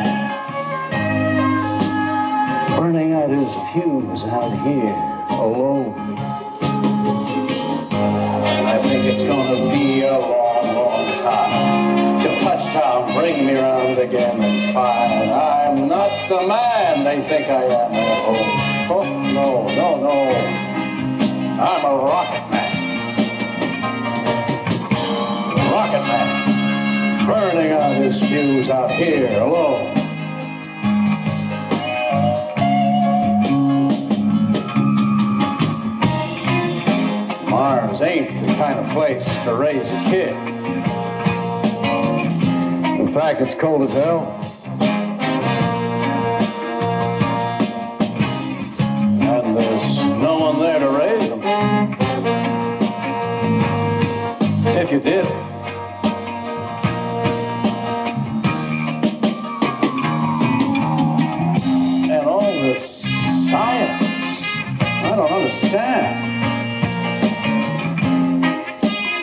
Job. Five days a week. Rocket man. A rocket man.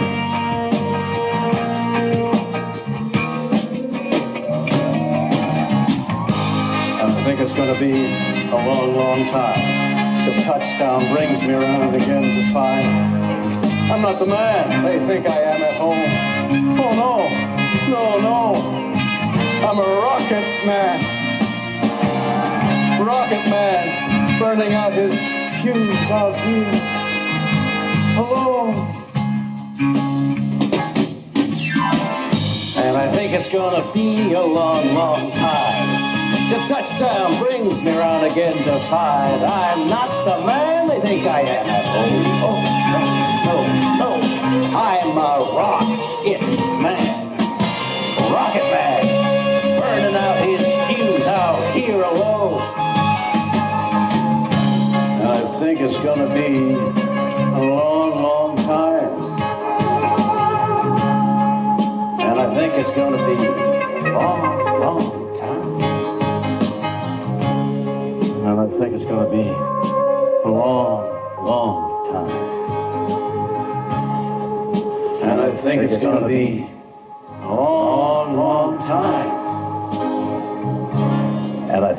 be long, long time.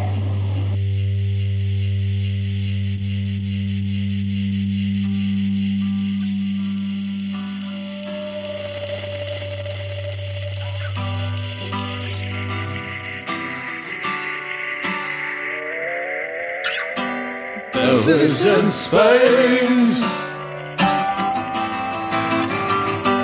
Bellies in space.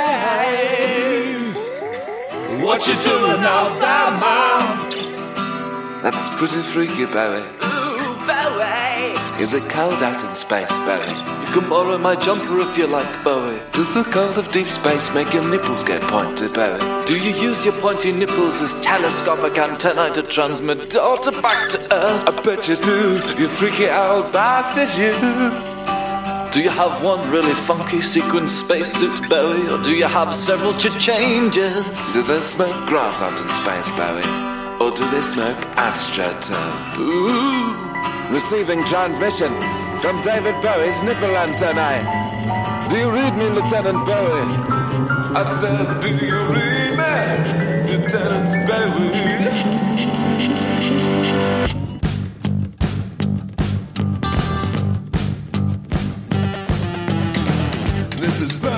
To.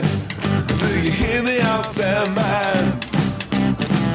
This is Bowie back to Bowie. I read your and clear, man. Oh, yeah, man. Your signals weak on my radar screen.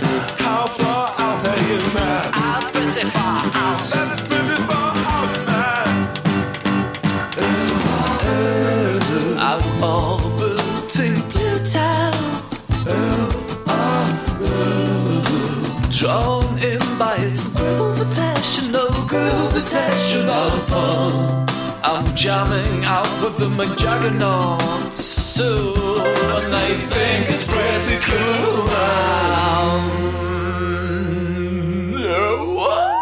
Oh, okay, Bowie. What's that sound? I don't know, man. I have to turn my ship around. Ooh, it's the craziest thing. Yeah, I'm picking it up on my LSD screen. Can you see the stratosphere ringing to the choir of astronauts singing? Bowie's in space. Bowie, Bowie, Bowie, Bowie, Bowie,